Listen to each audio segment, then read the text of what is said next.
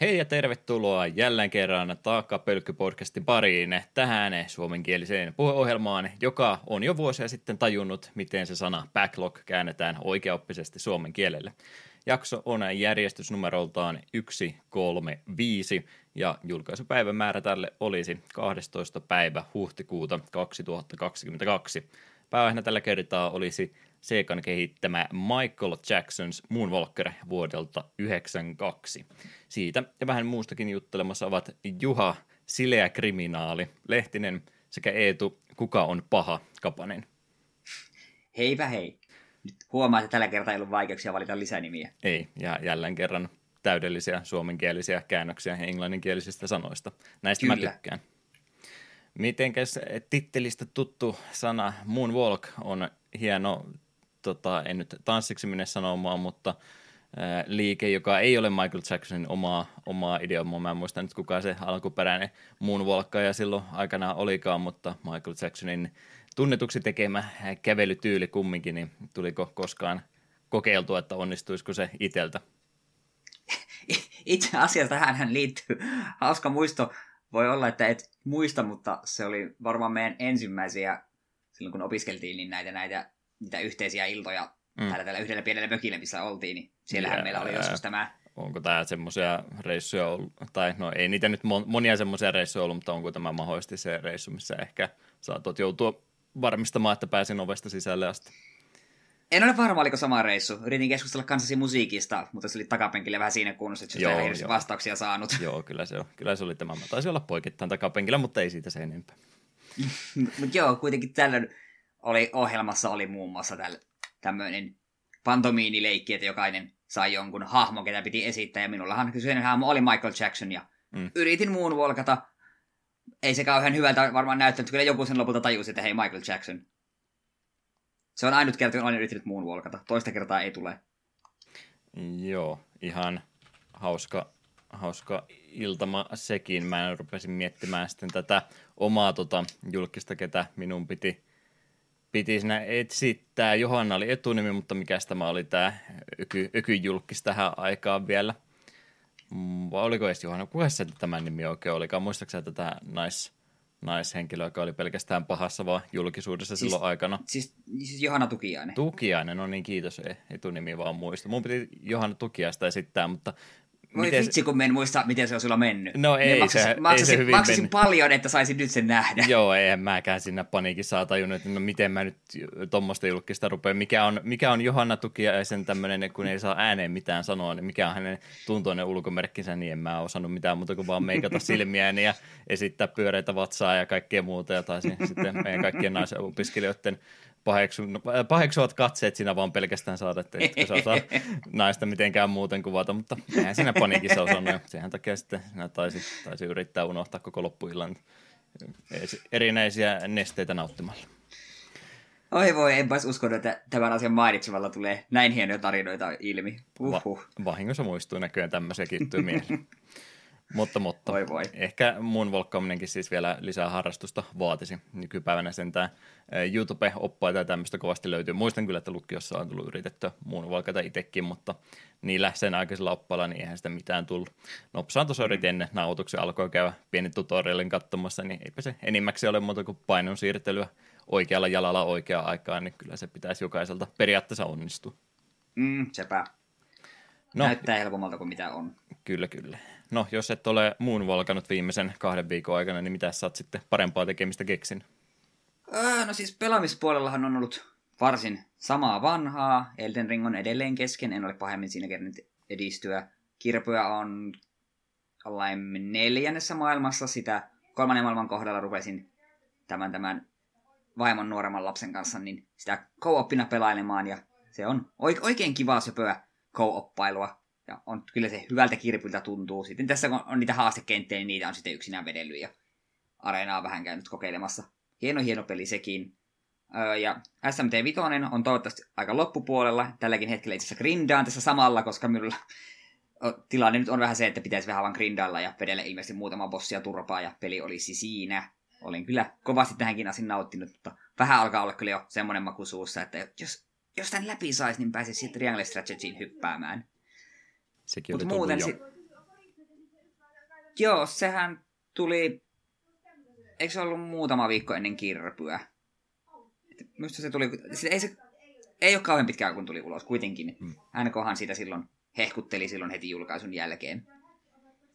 Öö, Mutta muuten sitten pelaamispuolella niin yhtäkkiä päädyttiin sellaiseen ratkaisuun tuon vaimon taas vanhemman lapsen kanssa, että aloitettiin Borderlands 2 alusta. Hän ei ollut sitä aiemmin pelannut ja minä olen sen joskus kooppina veljen kanssa hakkaillut, niin ajattelin, no hei, tässä olisi vähän pelaamista ja kun tuo Handsome Collection on jossain kohtaa ollut Pleikkari Plusassa, niin sitten ajateltiin, ehdotin, että sitten kunhan tuo kakkonen on jossain kohtaa läpi hakkailtu, niin sitten pre-sequelin kimppuun ja oli vielä sitten Borderlands 3 jollain tyylin kympillä alennuksessa, nappasi senkin jo valmiiksi, että tulevaisuudessa on paljon Borderlandsia. Ei minusta edelleenkään yksinään kovin kummoinen peli, mutta porukalla oikein, oikein viihdyttävää. Tällä kertaa otin hahmokseni tämän, tämän Maijetö Sirenin ja sitten pelikumppanilla on tämä Assassinit Zero. Aika alkumetrillä kyllä vasta ollaan, mutta perus hölmöä huumoria ja pyssyjen räiskettä, niin mikä siinä? Kai se itsellekin maistuisi, mutta ensireaktiot huumorin tyylistä oli semmoiset, että minä en tule ikinä tuohon pelin sarjan koskemaan ja siitä on vielä pitänyt kiinni, mutta mm. eipä tämä mikään vakava päätös ole, että ehkä jonain päivänä, mutta eipä ole, mm. eipä ole listalla millään tällä hetkellä. Mm.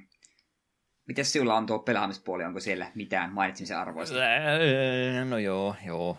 Viime viikonloppuna taas Vovi Klassikkia iloisesti hissukseen levutellut tuossa eteenpäin. Nyt jäi tänä viikonloppuna välistä. Mulla tuli jo muutenkin vähän koko podcastin kanssa kiire, että normaalisti kyllä olen yrittänyt hyvin jo ähm, päivää kahta saada kaikki mahdolliset materiaalit valmiiksi. Nyt tuli sillä, että lauantai-iltana viestitä ei tule, että mä en oikeastaan tehnyt yhtään mitään vielä tämä eteen. Oli vähän kiireisempi viikko, niin ei sitten ehtinyt nyt viikonloppunakaan Vovia jatkaa, mutta eipä haittaa. Se on itselle semmoista, semmoista, semmoista hidasta, matalatempoista pelaamista, että ei ole mikään kiire sen kanssa ollut. Kiva fiilistellä, kuunnella, katsella jotain muuta toiselta ruudulla siinä samaan aikaan ja, ja, ja muutenkin hyvä podcasti saada siitä puhua, koska silloin voi vähän timespirallia avata, niin kuin tällä koko ajan tälläkin hetkellä tapahtuu, kun mä yritän höpötellä jotain järkevää.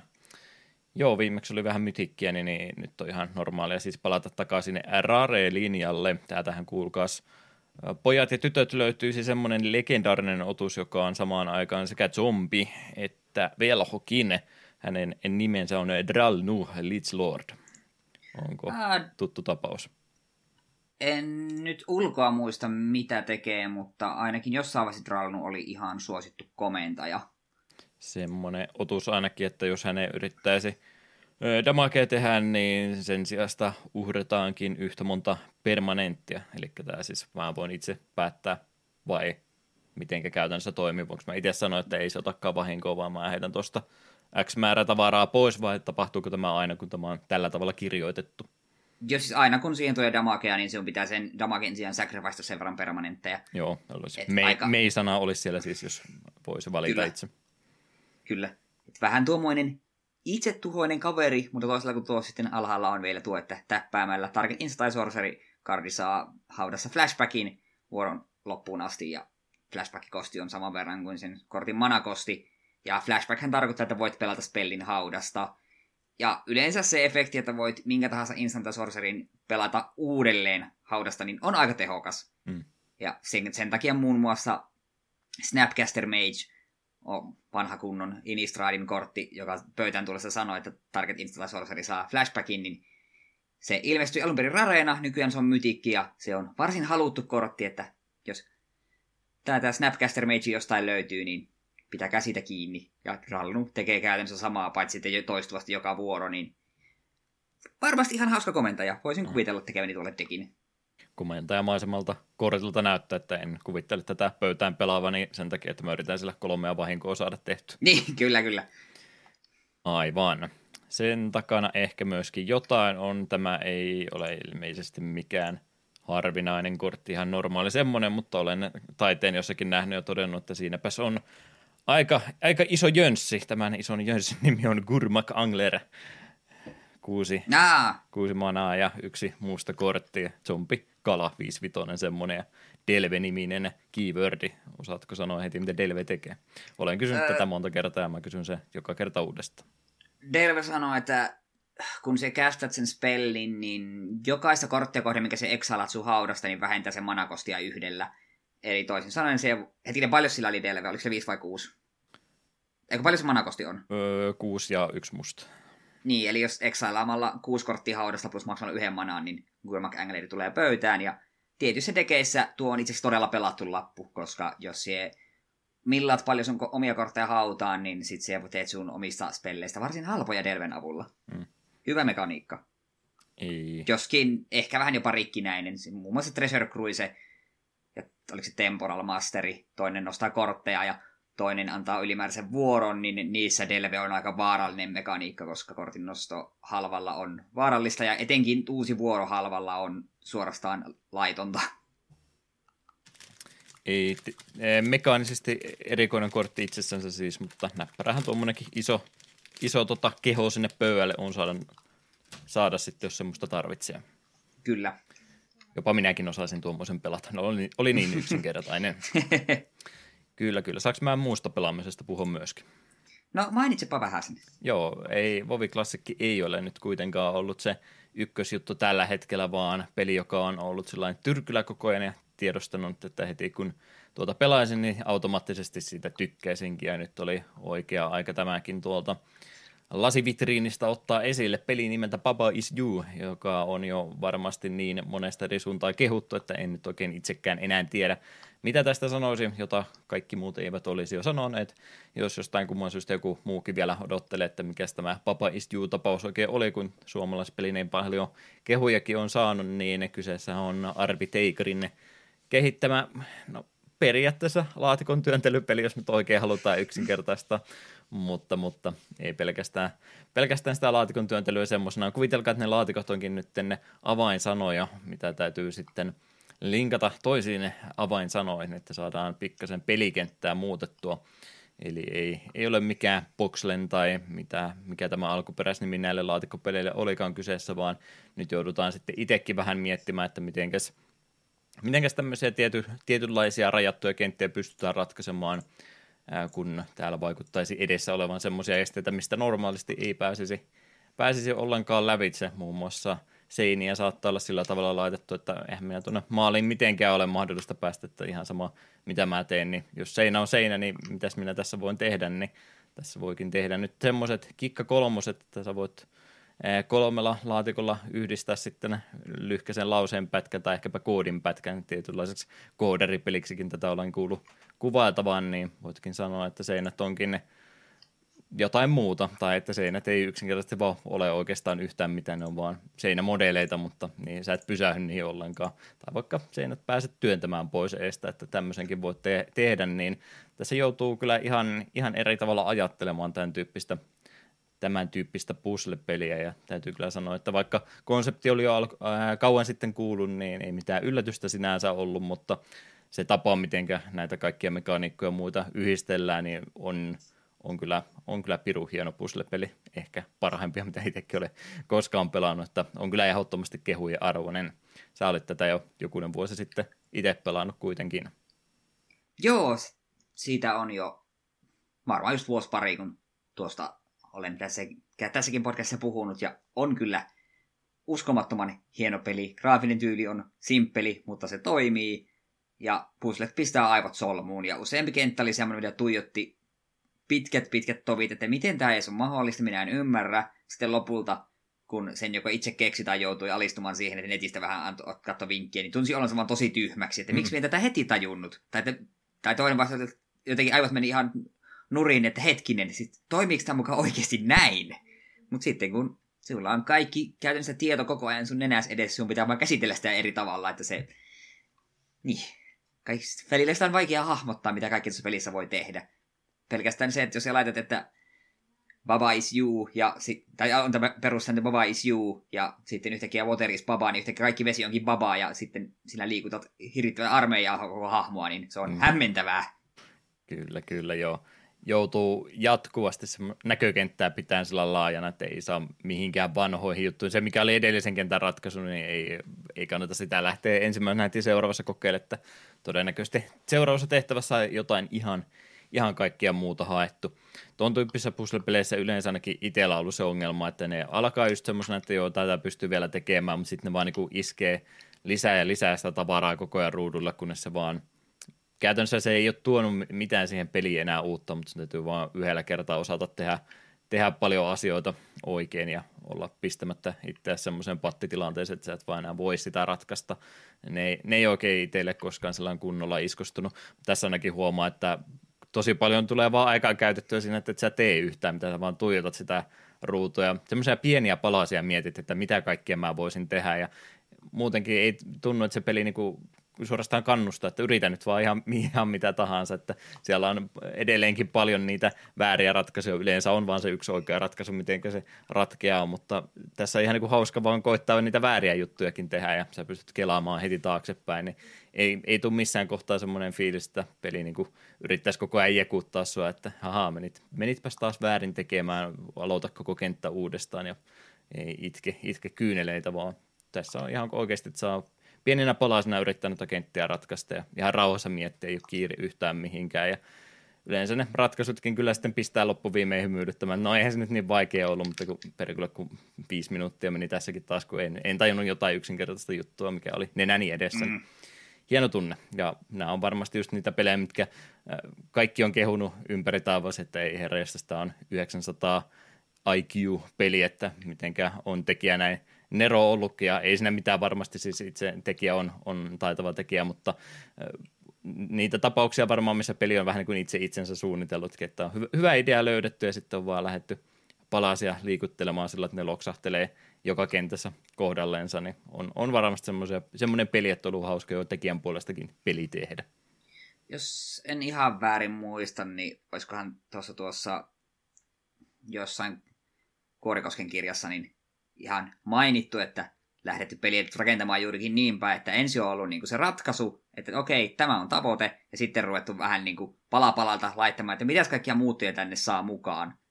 Että nimenomaan ei olla ensin tehty kenttää ja sitten pohdittu, mitä sinne pitää tehdä, vaan niin kuin käytännössä päinvastaisesti, ja sitten mm. vaan kun, että se on sinällään ollut yksinkertaista. Kyllä, kyllä.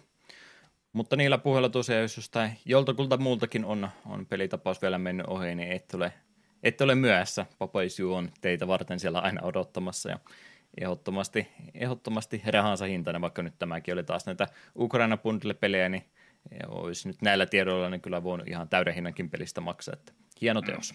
Arvostan. Kyllä. Sitten Mutta... mitäs muuta, jos pelaamista oli tuossa, niin onko jotain muuta kuluttamista harrastettu tässä muiden viiden muotojen parissa? Joo, tää on vähän tavallaan ristiriitasta. Olin hyvin innoissani, kun Attack on Titanin Final Season alkoi ja että nyt kaikki meni tulee päätökseen ja jaksoja tuli ja koko ajan tapahtuu asioita ja sitten koko ajan miettii, no oho, mit, miten, miten ne tämän kauden aikana vielä saa kaiken sidottua yhteen. No ei saanut.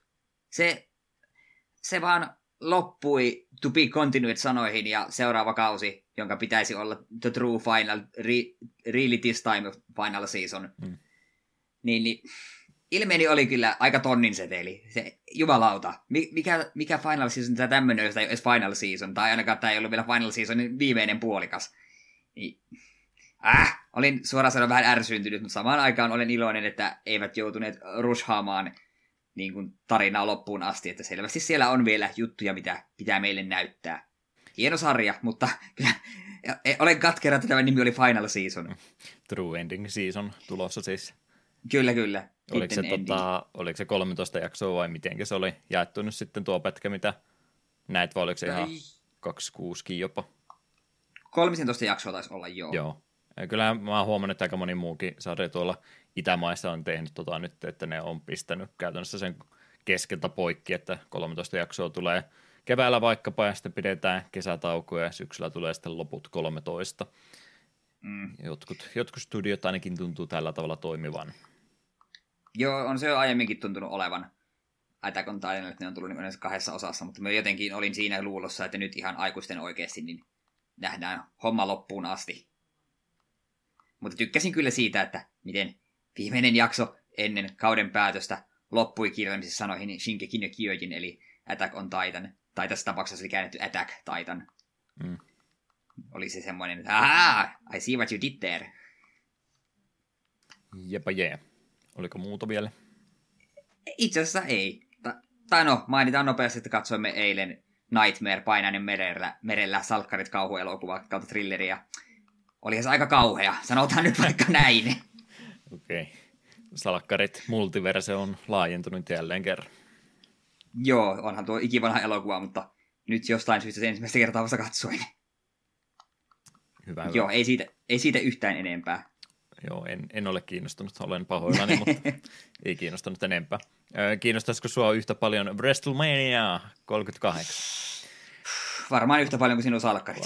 Vapaa painin huipputapahtuma, stupendous event tällä kertaa oli tämä lausahdus, mitä käytettiin markkinointimateriaalissa. En ole sekuntekaan VVtä kattonut sitten viime WrestleManian ihan tarkoituksella ja mitä Tämä, tätä seurannut Raw kolme tuntinen semmoinen oli, niin en katso sekuntia kyllä sen jälkeenkään, mutta siitä huolimatta itse Freslemania, vaikka ei ollut minkäänlaista pohjustusta itselle, että mitä täältä oikein tuleman pitääkin, niin perkele se oli ihan viihdyttävää, viihdyttävää tarjontaa. Yleensä on jäänyt vähän pettynyt fiilis vuoden isoimmasta tapahtumasta, aina toivonut vähän enemmän kuin olisi voinut olla, mutta nyt oli oikeasti hyvää sisältöä enemmän, enemmän kuin sitä huonoa. Nyt hirveästi oikeasti huono juttu ei edes tulekaan mieleen, että oli niin kuin tasaisen vahvaa ja sitten muutama ihan mainiokin tapaus siellä, siellä joukossa sitten, että, että se on se muutama, muutama hyvä juttu aina joukossa yleensä ollut ja muotoillut sitten, että no, tämä nyt vähän isommalla stadionilla tehty perus pay per view, mutta ei se enempää, mutta nyt, nyt ei ollut tämmöistä ja muutenkin on nyt vetänyt tätä kahden päivän Wrestlemania viikonloppua, että ne on sitten jakanutkin sitä kahteen osaan, mikä kuulosti itselle paperilta vähän kauhealta, että muutenkin on niin pitkä show, että nyt sitten kaksi, kahteen kertaan sama juttu, mutta kyllä se, kyllä se mun mielestä nyt toimii, toimii tuollakin tavalla. Onpahan rosterille nyt sitten vähän enemmän mahdollisuutta, että pari matsia sinne enemmänkin saadaan, eikä tarvi mitään kuustuntista showta yhdelle innalle, illalle vetää, kun ei sinne sitten kenelläkään energiaa semmoiseen enää riittäisi. Niin, niin.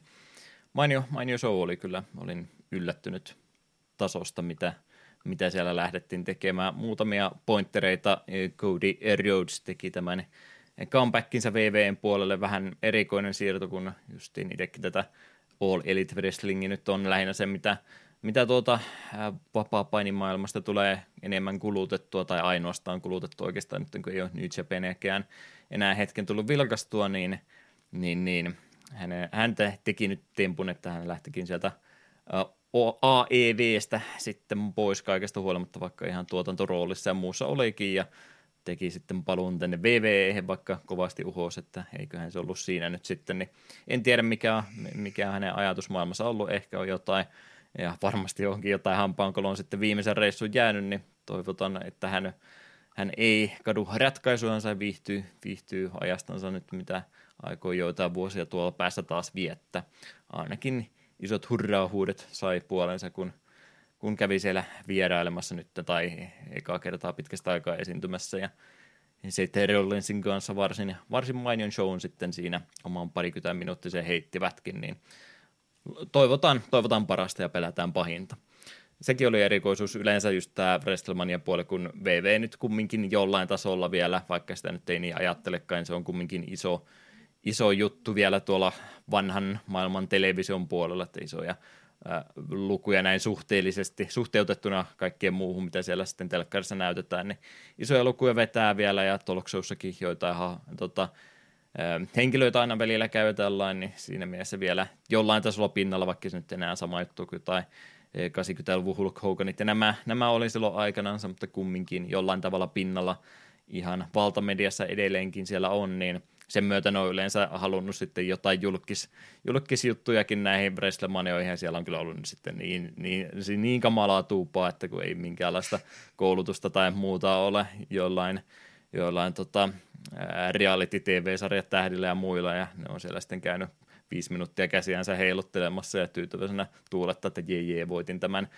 15 vuotta alalla työskennelleen konkarin jollain läpsyllä naamaan, niin olipas, olipas tämä taas hienoa, niin nyt täytyy sanoa, että oli kyllä äh, omituisen mainiot tota, nuo julkisvierat paikan päällä. Toinen, toinen ehkä uskaltaakin sanoa ääneen, toinen täytyy vähän varoen sanoa, että voiko tämä kyseistä henkilöä kehuokkaa, mutta tuo kuka tämä Jackassin Johnny Knoxville oli, oli nyt ottelemassa siellä mukana.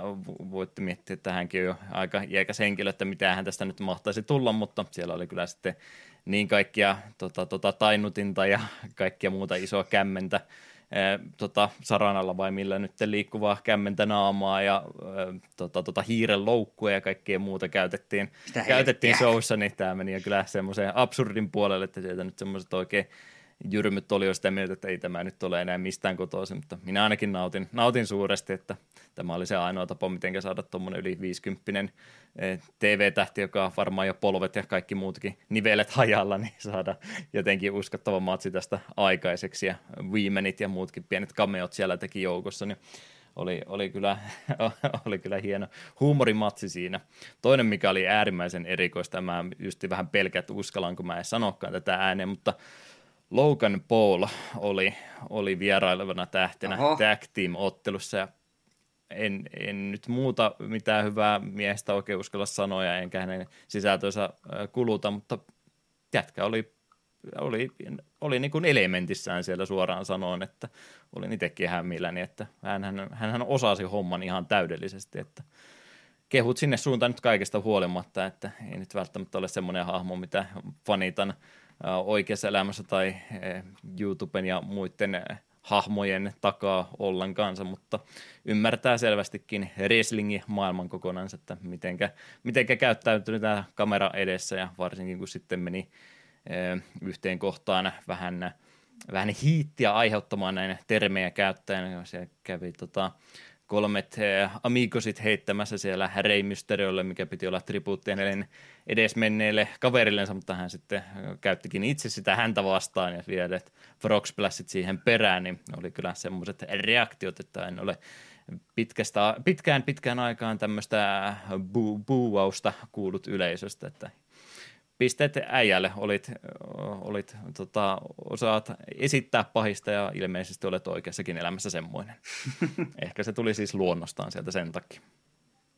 Mutta yllättävän hyvä show. Kannattaa ehkä pätkiä sieltä täältä käydä katsomassa. Ai niin, Stone Coldikin kävi pienen yllätysmatsin vetämässä joukossa ja hänkin oli myös aika, aika jo tota, hajalla vanhojen tota, tota, Stone Cold siis 90-luvun isompia tähtiä, mitä koko bisneksessä on ollutkaan, jos ei tule nyt meni ihan kokonaan ohi, niin hänkään ei ole tämä 19 vuotta edellisestä ottelusta ja sanonut, että eiköhän se ollut jo siinä, että ei hänellä tarkoitustakaan mitään ottelua käy vetämässä ja nyt sitten vähän sillä yllättäen, että no vedetään nyt pieni viisi minuuttinen ja oli just sen verran, kun pystyi tekemään ja se oli, se oli tarpeeksi ja mies selvästikin nautti, nautti olostansa ja pari pientä huumoripätkää vielä peräänkin.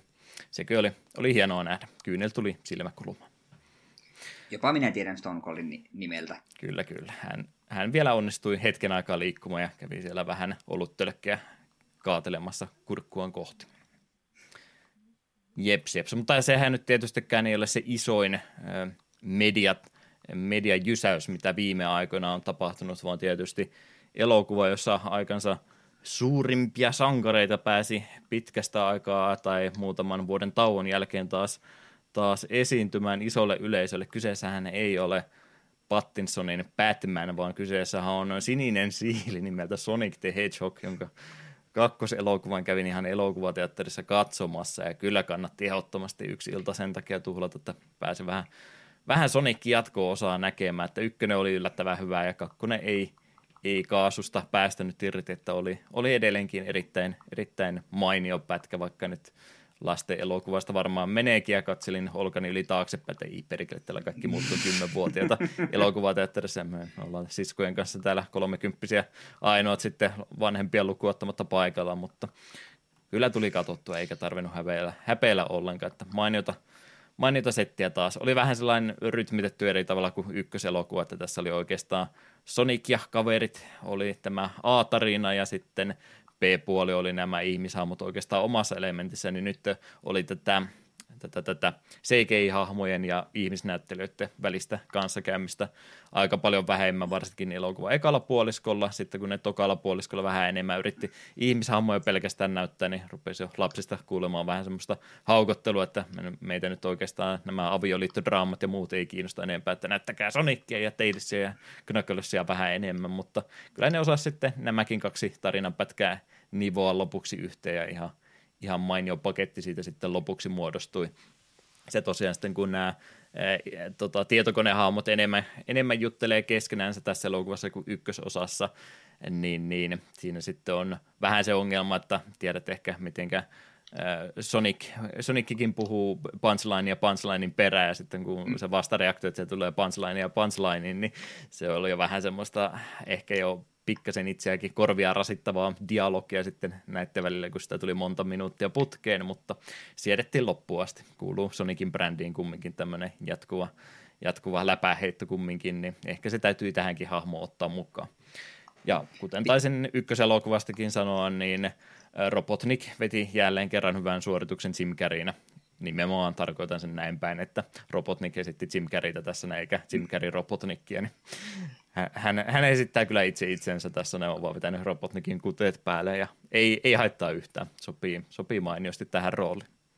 Joo, pitää ehdottomasti tuo, viimeistään kun se jokin suoratoistopalvelun tulee, niin vilkaista ykkösen silloin joskus katsoin ja yllätyin oikeasti, miten hyvä leffa se oli ja se kaikki se, mitä olen kuullut kakkosesta, niin kuulostaa oikeasti oikein mainiolta. Eniten huvittaa se, että tullut vastaan arvosteluja, jotka sanovat, että tässä Sonic-leffassa on aivan liian vähän ihmisiä. Sille mm. vähän vähän silleen, tota, tota, hetkinen, tässä jokin, jokin on väärin.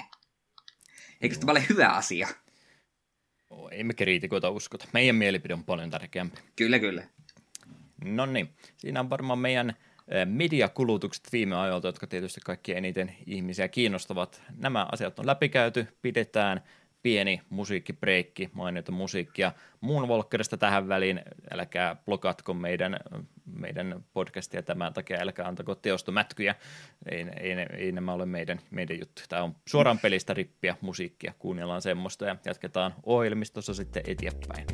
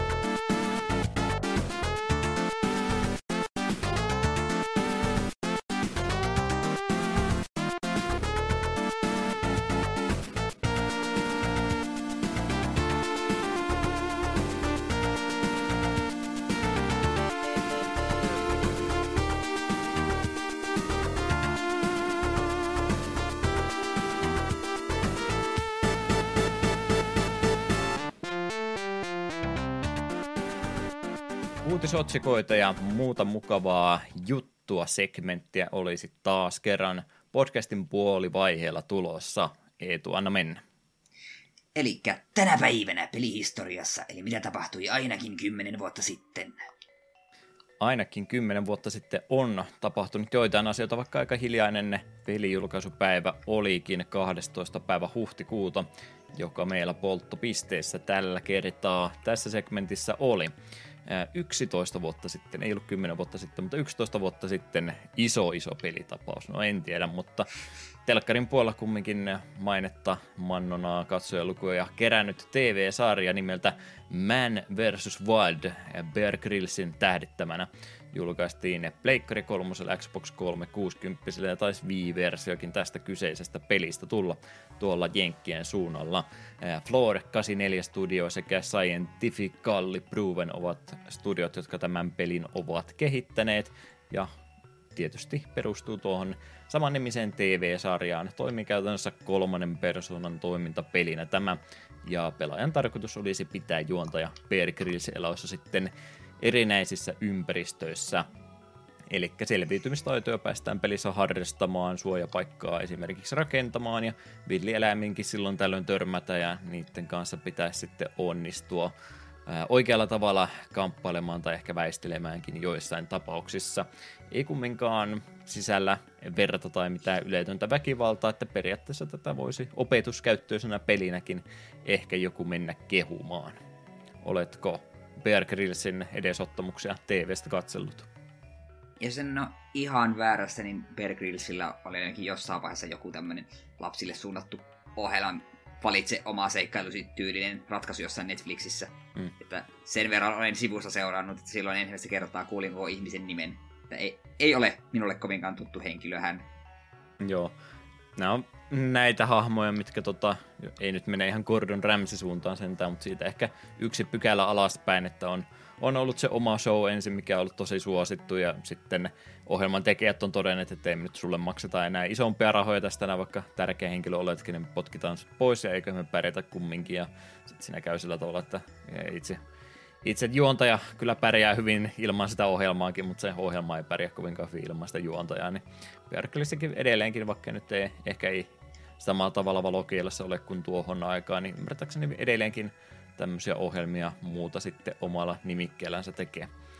Ja sitten mennään oikein kunnolla ajassa nimenomaan tuonne päin takaisin, niin tietysti oli ää, kovasti Bear Grylls meemejä aina, aina punchlineen päättö, että parempi juoda omaa, omaa pissaan, mm, että better, totta. better drink my own piss. Se on aivan, aivan, tärkeä aivan. meemi. Kyllä, kyllä, tämän minä tiedän. Hyvä, hyvä milloin vaihdetaan takapölkky siihen, että käydään vanhoja meemiä läpi vaan. Ehkä nyt ei ihan vielä. Extra olla taka... ainekset siinä kumminkin. Vähän veikkaa, että kuuntelijamäärät saattaisivat kokea pienen romahduksen. Jep, jep. No, kuuntelijamäärät eivät kokeneet rojahdusta silloin, kun käsittelimme vuoden 2005 pelin, joka tänä päivänä julkaistiin. Pelin nimihän oli Jade Empire, joka Xboxille tänä päivänä Jenkeissä julkaistiin. BioVaren kehittämästä roolipelistä oli siis kyse ja jaksossa numero 85 peliä pelattiin. Pelasin ihan kohtuullisen määrän ja silti jäi semmoinen fiilis, että ei perkele kyllä pitänyt koko peli loppuun asti pelata, että olisin, olisin aivan täydellisen mielipiteeni osannut pelistä sanoa, mutta senkin mitä sen 15 jotain tuntia sitä jaksoa varten pelasin, niin olin erittäin positiivisesti yllättynyt. En odottanut peliltä paljon ja oli, oli varsin viihdyttävä. Samat sanat. Tykkäsin kyllä kovasti ja harmillisesti jäi kesken.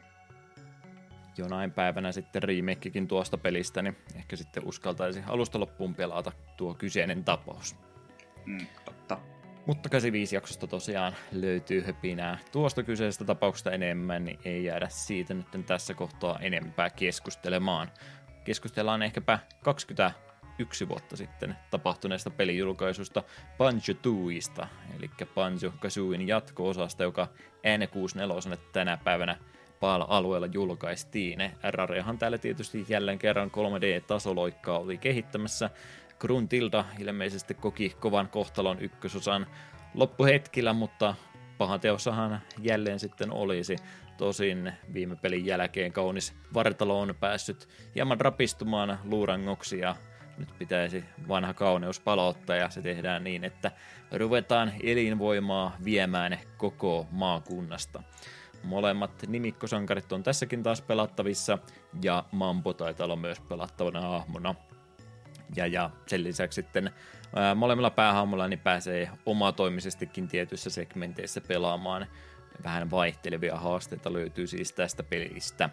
Ja pikkasen minipelejäkin löytyy sitten, jos nelistä haluaa jotain pelata, niin päävalikosta taitaa näitä neljän pelaajan minipelejä löytyä, jota monissa Raren pelijulkaisuissa tähän aikaan löytyi. Mä tiedän kyllä yllättävän vähän, vähän Banjo että en, en ole tapaukseen sen enempää perehtynyt. Joo, molemmat manjot on itselleni aukkosivistyksessä. Ei ole tullut vieläkään pelailtua, vaikka molemmat kyllä kiinnostaisi ja vähän on semmoinen kutina, että Kazuita jossain kohtaa ehdotan jakson aiheeksi. Sitten Tui varmaan pitää sitten pelailla ihan omaksi huvikseen. Ei saa vieläkään 64 Switch-ohjaimia. Tarkasti ne. neille. Jonain päivänä. No, peli, joka nyt on ainakin jollain tavalla itselle tuttu, mutta pelkästään demo-muodossa, mutta tuttu kaikesta huolimatta ainakin jossain määrin Star Ixiom-niminen pelijulkaisu Pleikkari 1 UK-alueena, eli Iso-Britannia paloalue, oli tällä pelijulkaisulla tänä päivänä. Kus, äh, anteeksi nyt täytyy ottaa oikein hitaasti. Kusoukakaku. Kusoukakaku. Corp niminen studio tuolta Japanin suunnalta oli kyseisen pelin kehittäjänä. Kyseessä on Skifi-peli, joka yhdistelee roolipelaamista, strategiaa sekä taistelualus kevyt simulaatiota siinäpä genreä kerrakseen yhdelle tapaukselle. Tarinassa on tilanne päällä, että viisi eri alien rotua on yhdistänyt voimansa sen takia, koska ihmiskunta on tuolla avaruudessa ruvennut aika aggressiivisesti laajentamaan elintilaansa ja sehän ei heille käy päikseen. Sama juttu on myöskin sitten sinulle United Galaxy Space Forcein pilotille, että eihän tämä alieneiden vastarinta myöskään meille sovi, niin pistetään kova kovaa vastaan. Oli jossain myöhäisessä äh, Pleikkari 1 demo, äh, demopaketissa tämä kyseinen pelitapaus mukana ja oli niitä semmosia semmoisia vielä, kun itsellä sitten vähän pelikenre valikoima oli sitä, että jos ei ole tasohyppely tai ajopeli tai JRPG, niin en mä todennäköisesti tästä osaa edes pelatakaan, ja vähän semmoinen fiilis jäi Starixiumista, että en oikein, oikein ymmärtänyt näitä kaikkia elementtejä yhtä aikaa. Muistan kumminkin Starixiumin komentotukialuksen käytäviä kävelleeni ees takaisin ja ihmetelle, että mitenköhän tätä peliä pitäisi oikeasti pelata. Ehkä nyt olisin jo tarpeeksi vaan, että ymmärtäisin, mitä peli oikein minulta haluaisi. Oletko itse edes koko tapauksesta kuullut? Nimi soittaa etäisesti kelloja, mutta eipä muuta. Pieni en peli... osaa edes kuvitella, mitä peli näyttää. Pieni pelistudio ja ei muistaakseni kovinkaan kauaa tämän jälkeen elänytkään, että ei, ei ollut mikään jymymenestys tämäkään tapaus. Hmm. Ja viimeinen viides tapaus, mitä otin tältä päivämäärältä, löytyisi vuodelta 1996, ja tämä oli peli, minkä meinasin jättää kokonaan välistä, kunnes huomasin pari kriittistä screenshottia, jotka herättävät alkukantaisia muistoja mielessäni. Peli on nimeltään Return Fire, joka Pleikkari 1 itse asiassa tänä päivänä jo julkaistikin. Tästä löytyy 3DO ja jotain muutakin versiota, mistä se 3DO-versio saattaa jollakin tapaa tuttu olla. Silent Software on tosiaan kehittänyt tämän kyseisen strategia kautta toimintapeli hybridin.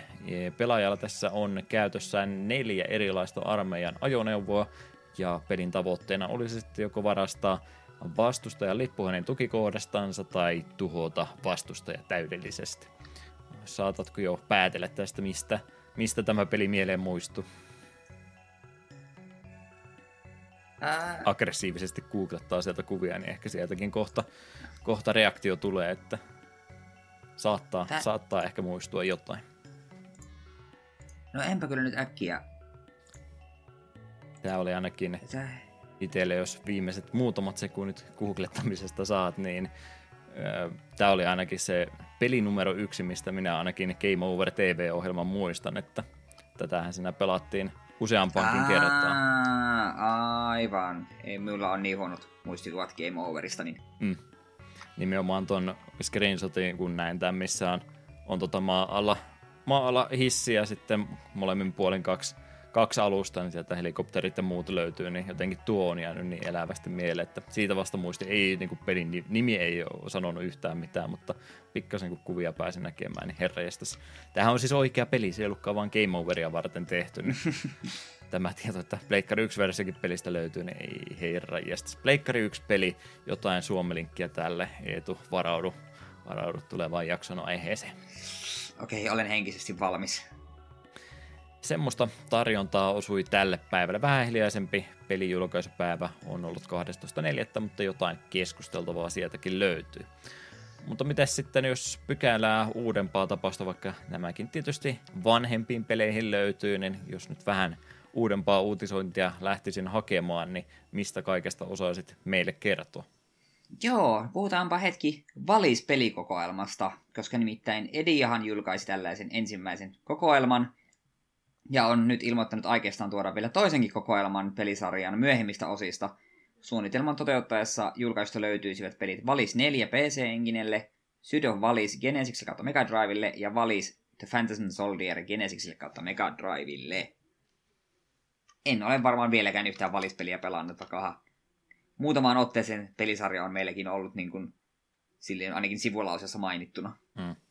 Ja joka kerta sivulausessa on Valis X myöskin mainittu, jossa oli sitten tosiaan vähän erottisempaa mm. sisältöä, mikä on jälleen kerran, jälleen kerran sivuutettu tässäkin paketissa, että on, on se, se on jännä. Se tulee sitten se kolmas osa, missä on pelkästään se peli. Vähän ekstraa Vali... joutuu siitä maksamaan. Valis XXX Edition. Dodi. Ei, mutta ei herätä si- suuria tunteita, mutta on, on jo pari kertaa valista tässä tullut, että hyvä, että tämmöistäkin pinnalla vielä pidetään se on ihan hyvä, että tästä pelisarjasta vähän valistetaan ihmisiä. Oho, no niin. On se, on se nokkela mies. Me mennään äkkiä eteenpäin, että kaikki kukaan ei kerkeä tuolla miettimään liian pitkässä aikaa. Joo, SMK julkaisi Neo Geo Pocket Color-peli Big Bang Pro Wrestlingin vuodelta 2000 Nintendo Switchille. Hintaa julkaisulle on 8 euroa ja koska kyseessä on Pro Wrestling-peli, niin Juha, anna mennä, kerro meille jotain. Katoin videopätkää nopsaa varsin Game Boy Colorillekin ominaisen näköistä värityyliä ja äh, resoluutiota olisi tuossakin pelissä tallalla, äh, tota tarjolla. Kymmenen eri ottelia siinä näytti varsin värikästä semmoista olevan ja pari erikoisempaa matsityyppiäkin oli sinne joukkoon laitettu, että en usko, että peliteknisesti nyt niin erikoisesti pelittää, varsinkin laites, jolla ei montaa painiketta myöskään ole, niin ei varmaan kovinkaan syvällinen pelitapaus ole, mutta hienoa, että tämmöisiäkin tapauksia vielä jaksetaan julkaista. Täytyy vaite todeta, että vaikka on, on monenmoista silloin aikana testaillut noita 16-pittisiä painipelejä, niin ei ne oikein tänä päivänä itselle ole semmoisia, että niihin jaksaisi jaksais sitten se enemmän, enempää paneutua, että tuolta Pleikkari 1 64 ajalta mun mielestä sitten vasta semmoiset vähän viittävämmät painipelit on alkunsa saanut. Tietysti Tecmo World Wrestlingin täytyy tässä kohtaa mm. mainita, että säännöillä on aina se poikkeuskin ja sen nimi Totta on kai. Tecmo World Wrestling. Mutta sitten Switch Online Expansion Packin tuleva lisäys tämän jakson julkaisuviikolla on vuoden 99 Mario Golf 64. Woohoo! Olen kuullut, että tuo on ilmeisesti todella todella hyvä Mario Golf, niin minua kiinnostaa. Haluan päästä tuota pelaamaan sitten joskus, kun expansion packikin on hommattu, heti kun mä sen N64-ohjelmen saan. Mm. No onhan mahdollista, jos joskus tänne suuntaan eksyt, niin tuossahan on kaksin peli. Onko sulla kaksi N64-ohjainta? No, niitä ei kyllä ole valitettavasti. No niin, se meni. Ai, ai, ai. Jeesus jot nirso. Taas se meni. Joo, kyllä se siis varmaan oikeasti hyvin Switchin ohjelmalla, Pro-ohjelmalla pelittäisi, mutta joku pakko mieleen mulla nyt siihen ohjaimeen on, että se täytyy jostain saada. Mm.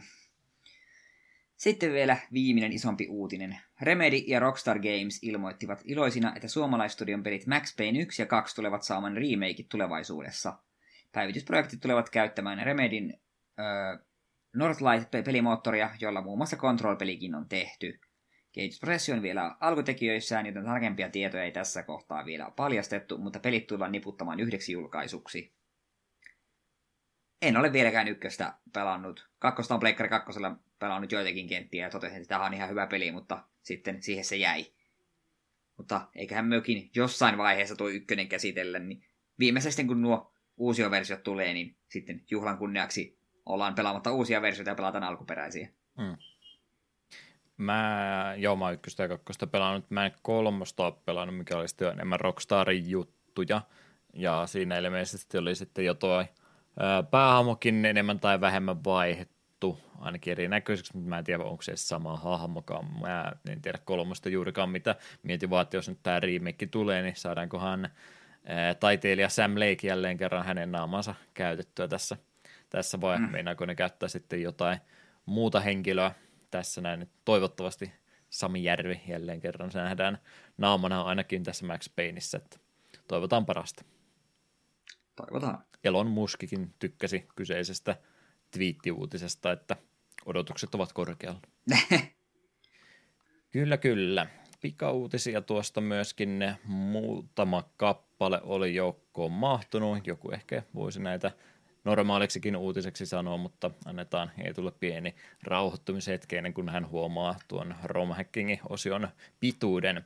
Pikauutisissa muun muassa eh, Good Old Games oli nimi Gogille aikanaan ennen kuin he rupesivat sitten vanhojen pelien sijasta enemmän panostamaan tuonne uusien pelin julkaisuun. Eh, he on vähän hylkinyt suorastaan tuota Good Old Games-nimitystänsä, vaikka nimi lyhenne siitä muodostuukin, mutta nyt ne on ilmeisesti suostuneet jälleen kerran myöntämään, että joo, tällä niin me aikana aloitettiin ja ruvetaan nyt sitten pikkasen tuota vanhaa brändiäkin uudestaan käyttämään noiden vanhojen pelijulkaisujen kautta ja he rupeaa vähän paremmin kuratoimaankin sitten taas tuota vanhaa pelitarjontaa joukossa, että pitäisi tuolla Good Old Games täkillä löytyä kyseiseltä kauppapaikalta taas heidän valikoimiaan klassikkopelejä menneitä vuosilta.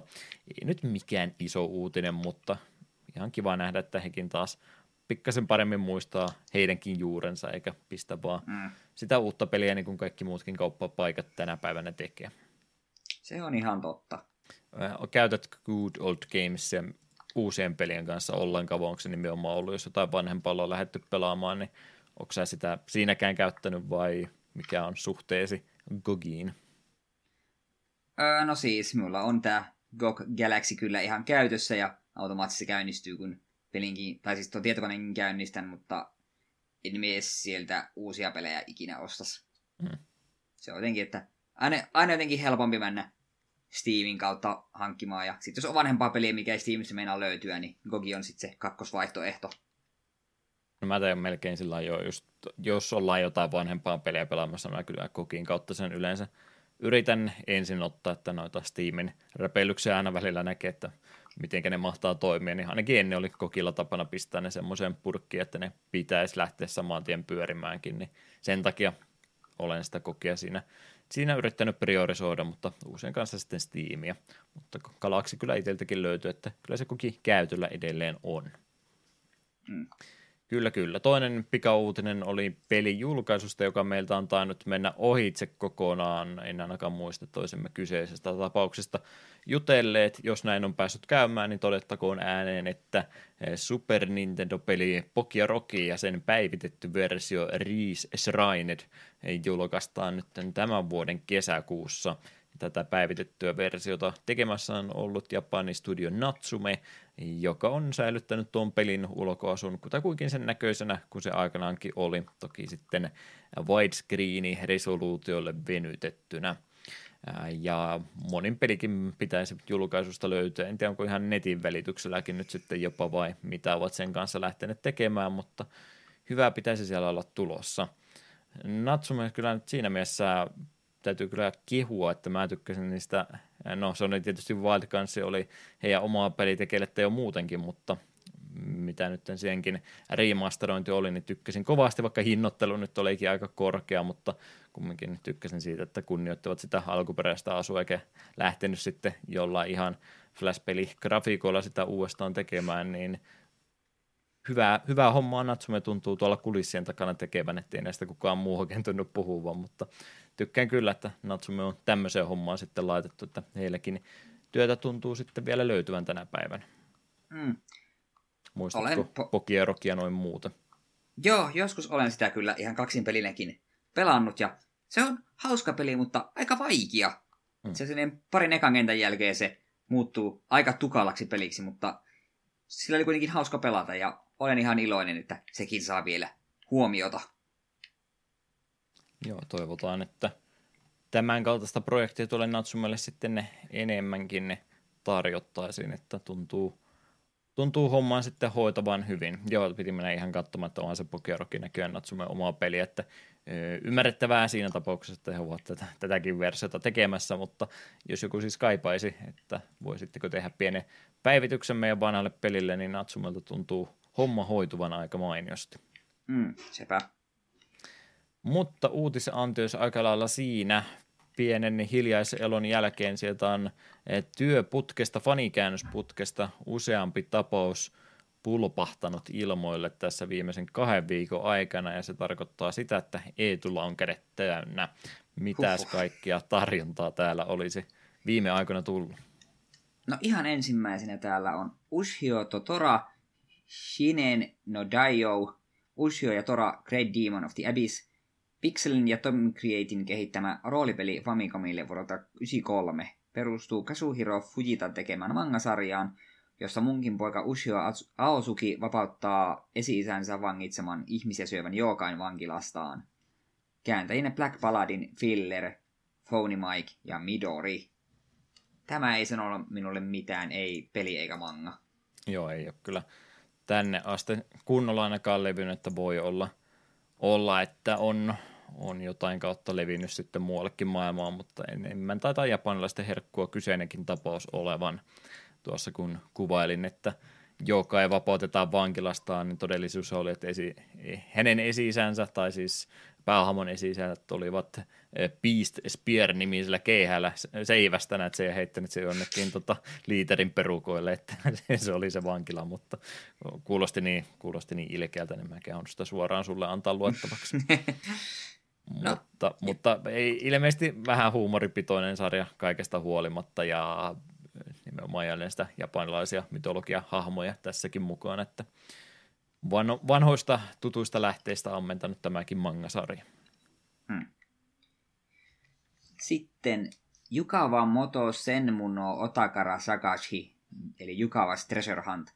Seikan kehittämä ilmaispeli Dreamcastille keväältä 99. Johtaja Hidekasu Jukawa on hukannut mainosmateriaalinsa, joita ei parannisi vielä näyttää maailmalle. Pelaajan tehtävänä on ottaa lapio mukaansa ja lähteä etsintäreissulle – kun pelin serverit olivat vielä pystyssä, pystyi pelaaja rekisteröimään löytönsä netin välityksellä, jonka kautta osallistun Segan tuotearvontoihin.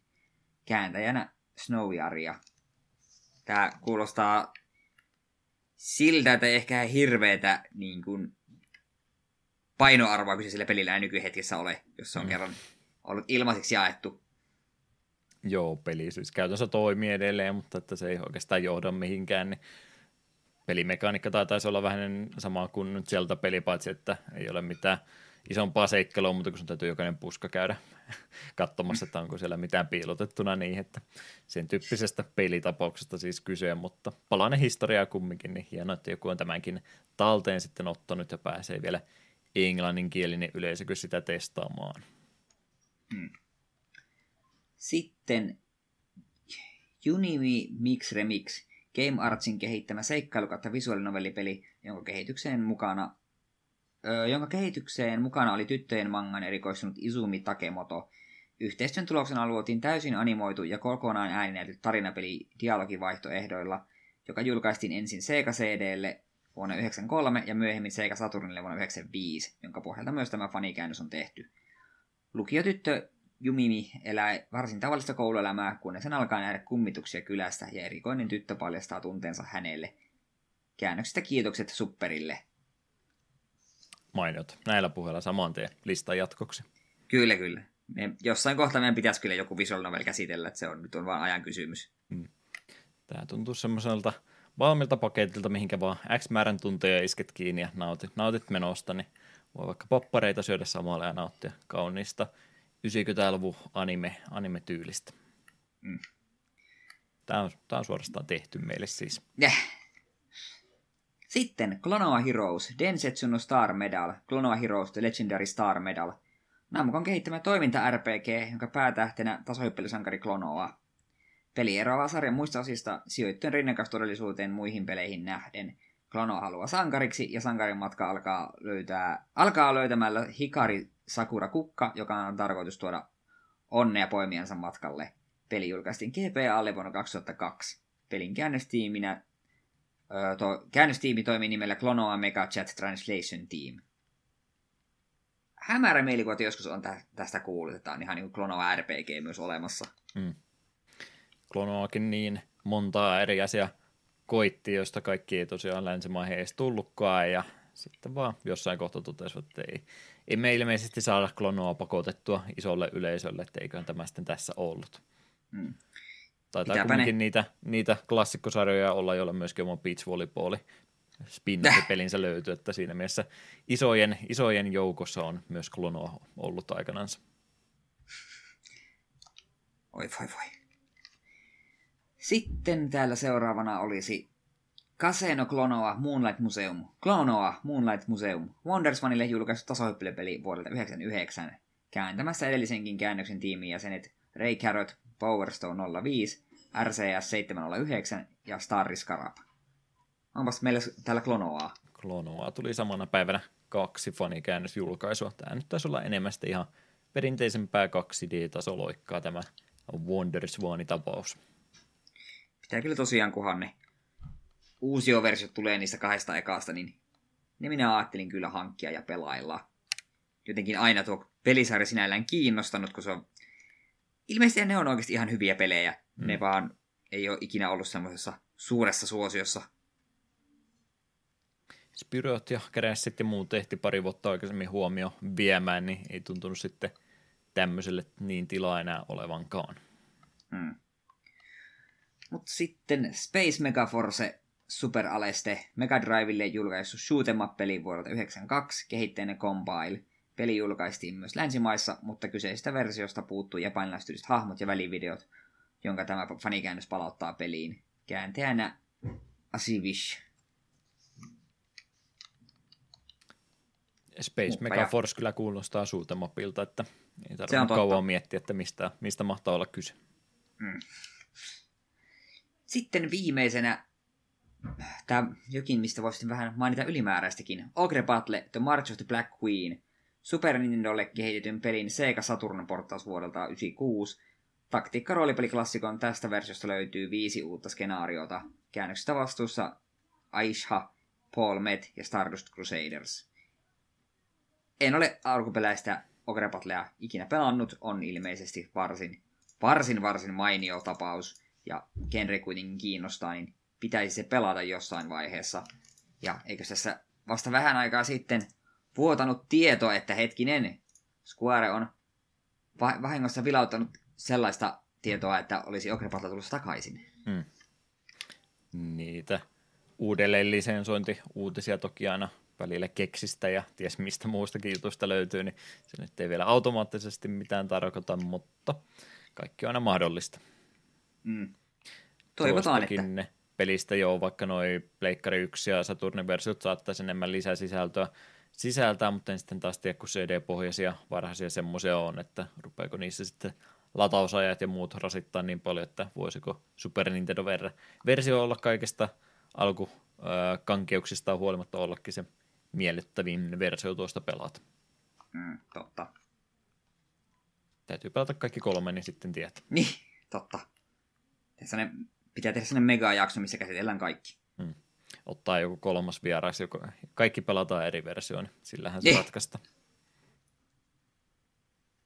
Kyllä, kyllä. Tässä oli fanikäännöstarjontaa viime päiviltä, päivityksiä toki myös muihinkin vanhempiin käännöksiin ja tämmöisiä aina joukkoon mahtuu, mutta yritämme aina ottaa semmoisia, mistä emme olisi aikaisemmin puhuneet, ja niitäkin oli tässä jo mielestäni varsin mukavasti.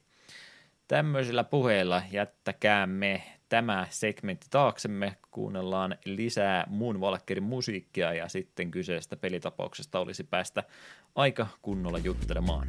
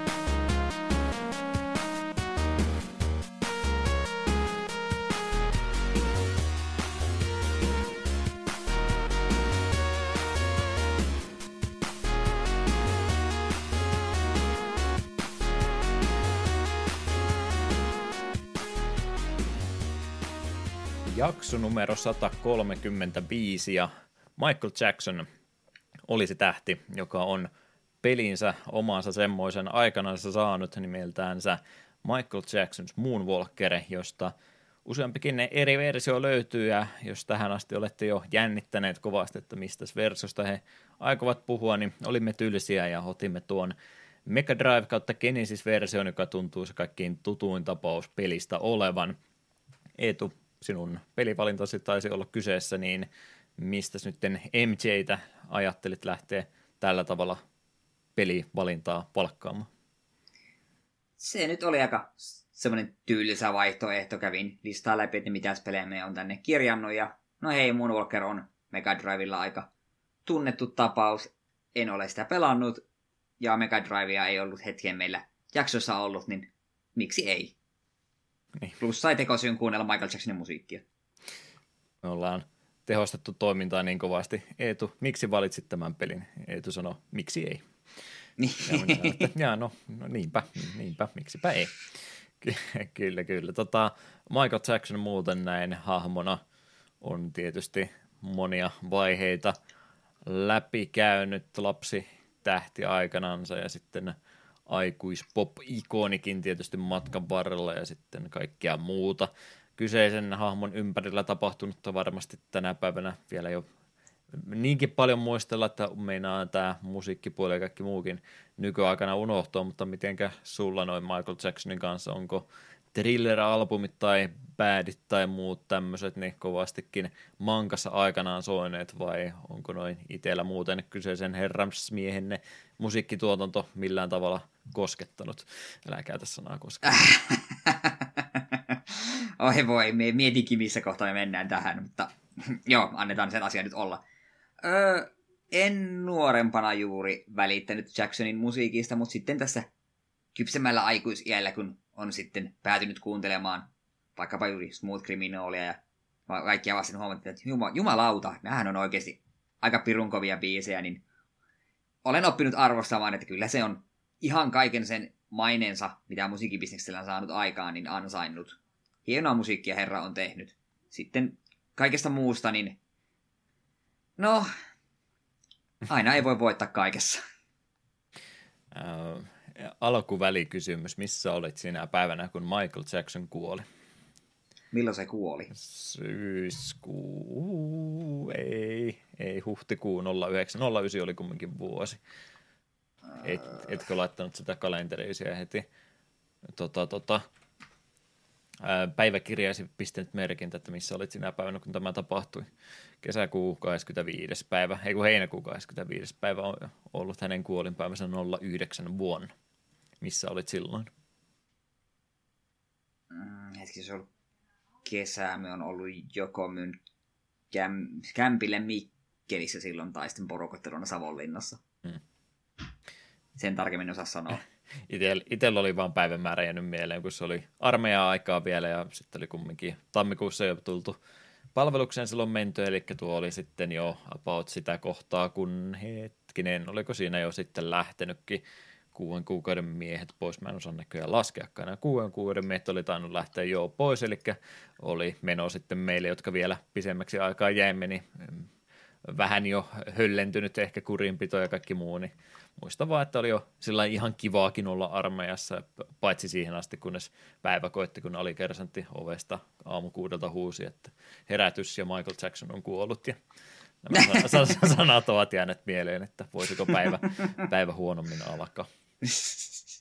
Joo, kaveri, kaveri oli superfani Michael Jacksonin kanssa ja hän piti huolen kyllä siitä, että mekin kuuntelimme Michael Jacksonia kovasti, kovasti monessa eri, eri asiayhteydessä, mutta kyllä on tullut Michael Jacksonia ihan sitten itse automaattisesti itsekin kuunneltu, että ei ole, pako, ei ole tarvinnut pakottaa, että olen kyllä tykännyt hänen, hänen materiaalista muutenkin, vaikka olen tietysti sillä tasolla, että ne isoimmat hitit vaan tuntee, että en, en nyt ole välttämättä kaikkia – kaikkea hänen tuotantoonsa läpikäynyt matkan varrella, mutta arvostan kyllä kovasti ja tykkään hänen siitä materiaalistaan, mitä, mitä on aikanansa sitten hän onnistunut saamaan. Hmm. Mutta, mutta pelivalinta kumminkin muu Valkyrie jo olen tietysti materiaalia ja muuta tietoinen ollut, että tämmöinen tapaus on ollut, mutta eipä ole tullut itsekään pelitapausta aikaisemmin pelattua, niin ihan hyvä, että jälleen kerran takapelkky on valjastettu tämmöiseenkin käyttötarkoitukseen. kehittäjä kyseiselle pelitapauksella on ollut Sega-niminen pieni indie-studio. No ei, ei vaiskaan iso, isot lafka, eli Seikan omaa tuotanto ollut kyseessä. Ja mitähän mä oikein tehnyt aikaisempina – jaksona, kun me ollaan Seikan peleistä puhuttu, kun mä en varmaan koskaan kunnolla Seikaan paneutunut, ja kuten sanoin, niin mulla meni vähän viime tippaan näiden muistinpanojen kanssa, niin mä en aio nyt tälläkään kertaa Seikasta nyt sen enempää ruveta käymään läpi, mutta pykälän tarkemmin kumminkin ihan uutta informaatiota tuli itsellenikin, kun tuossa yritin päntätä viime hetkellä, että minkä sellainen tapaus toi Seika nyt ihan siis oikeasti oli, totta kai varmasti osaa päätellä arvata, kuten kaikilla muillakin ää, namkoilla ja tämmöisillä on ollut, niin kyllähän siellä sitä arcade-toimintaa, kolikkopelitoimintaa ja tämmöistä aikaisemminkin ollut, mutta Seika menee oikeastaan vielä, vielä paljon paljon siitäkin taaksepäin, mennään aina vuoteen 1940, siellä on itse asiassa Seika lähtenyt siis ihan amerikkalaisesta ää,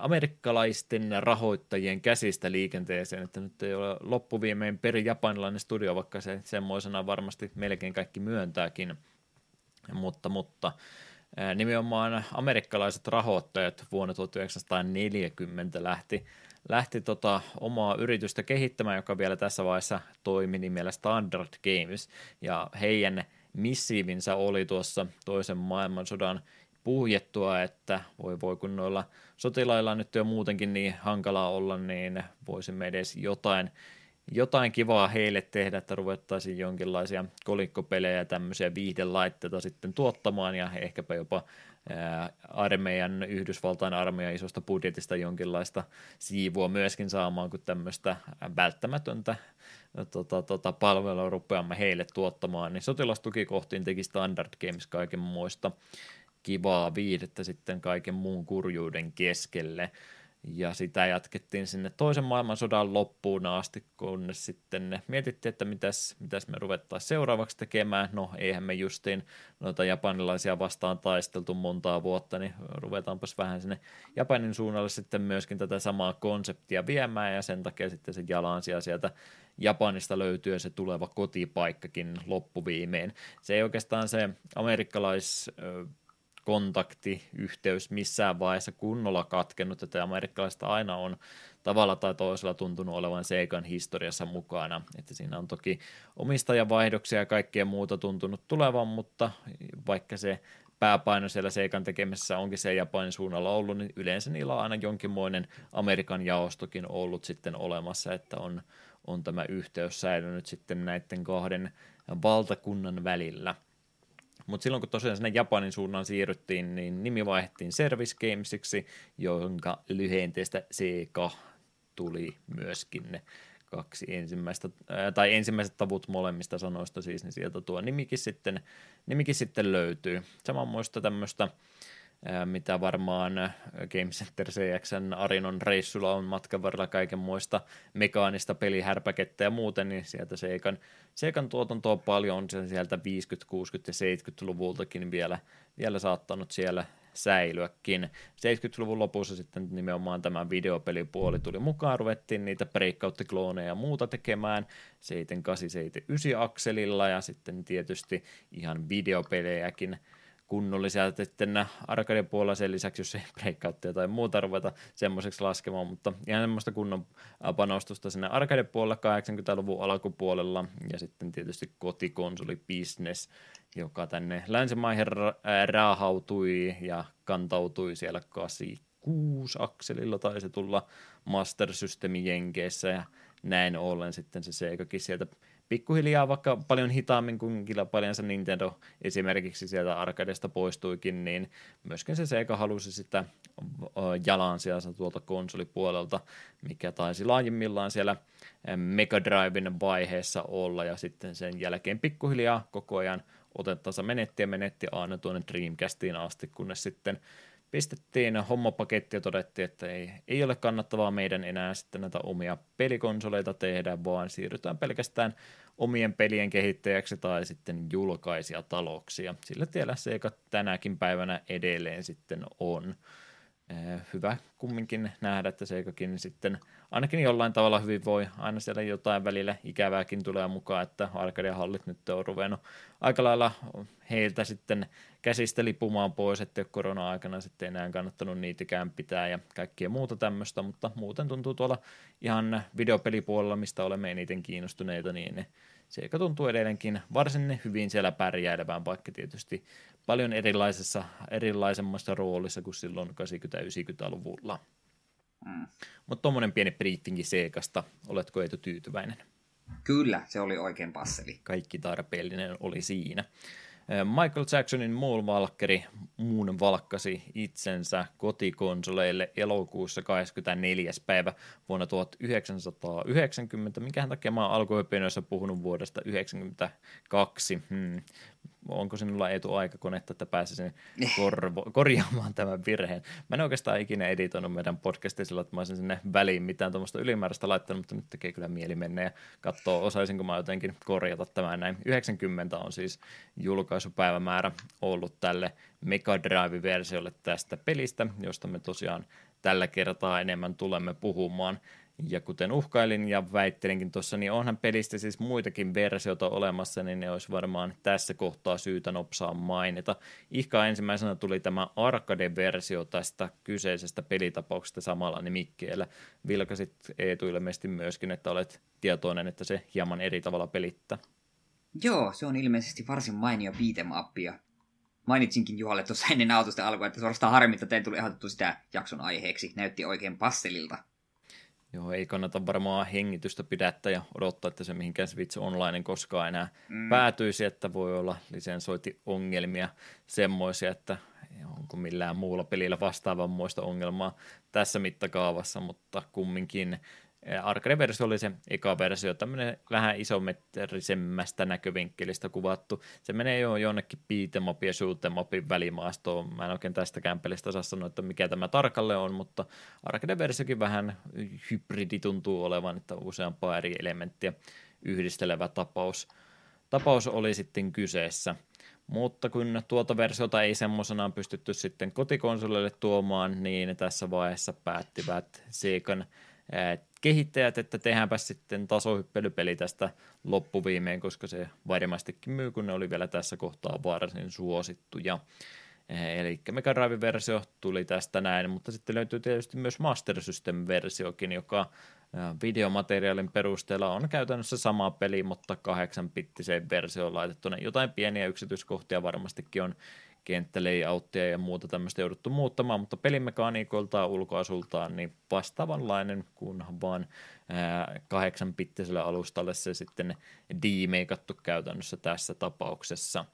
Ja sitten tuli jopa itsellekin ihan uutena informaationa, niin tästä löytyy itse asiassa PC-versioitakin samalla nimikkeellä, jota sitten on, on noille britti PC-alustoille, Spectrumeille, Amstradeille ja tämmöisille tämmöiselle käännetty, mä en oikein ymmärtänyt pelin konseptia videomateriaalin pohjalta oikeastaan ollenkaan. Se näytti tämän perusteella olevan GTA 1 tai 2, paitsi se, että siinä ei ammuta ketään ja siinä ei ajeta autolla, vaan siinä oikeastaan vaan kävellään kerätään Kuulostaa esineitä. tosi peliltä. Joo, kä- kävele, väistele, väistelet muita jalankulkijoita ja kerää esineitä, niin semmoiselta näytti ainakin minun tutustuminen tuohon PC-versioihin, niin ehkä parempi, että niistä nyt ei sitten sen enempää kuitenkaan keskustella. Hyvä kumminkin tietää, että tuommoisetkin versiot pelistä aikanaan on tehty. Mutta tosiaan tämä Mega Drive-versio, josta me tänään puhumme, niin enimmäkseen tasohyppelyn puolelle menee. Ehkä vähän beat'em vivahteitakin siellä saattaa joukossa olla, mutta pääpaino kumminkin siellä tasohyppelyssä. Eetu, kerro meille pelin tarinasta. Joo, paha Mr. Pig on kidnappannut lapsia ja sehän on itse Popin kuninkaan tehtävä heidät pelastaa. Lyhyesti ja ytimekkäästi koko tarina oli siinä. Kyllä, sama, sama tarina mitä elokuvassa. Kyllä. Joo, sekin ehdottomasti. Mainita täytyy, että siis elokuvapelihän tämä oikeastaan on tämä niin tupla-lisenssipeli, tämä Michael Jackson lisenssipeli ja sitten Michael Jackson elokuvalisenssipeli. Eli nimihän siis on otettu tästä Moonwalker nimisestä elokuvasta, joka 88 889 akselilla oli julkaistu ja sen ympärillä sitten tämä pelikin oikeastaan luotu. Tätä on semmoinen tieto, että ei varsinaisesti tarvitse tietää, koska tuota mun valkkeriakaan ei varsinaisesti tarvitse tietää. Kyseessähän ei siis ole mikään täysmittainen koko perheen elokuva, vaan mitä tuossa eilen illalla yritin kyseistä pätkää hiukan kattella, niin kyseessä on nyt enemmänkin live-taltiointi, musiikkivideo, kimaara plus sitten pieni lyhyt elokuvakin sinne yhteen heitetty, mistä sitten muun muassa tämä Mr. Big on myöskin, myöskin otettu mukaan, että sen pohjalta ollaan, ollaan lähdetty tätä peliä tekemään, mutta ei tarvitse missään tapauksessa kyseistä elokuvaa tietää, että ymmärtäisi yhtään mistään, mitä, mitä pelissä tapahtuu. Kaiken voi vaan hyväksyä, että tämä nyt vaan jotain Michael Jacksonin juttuja, mitä tässä pelissä tapahtuu, niin hyväksytään, hyväksytään tämä tämmöisenään.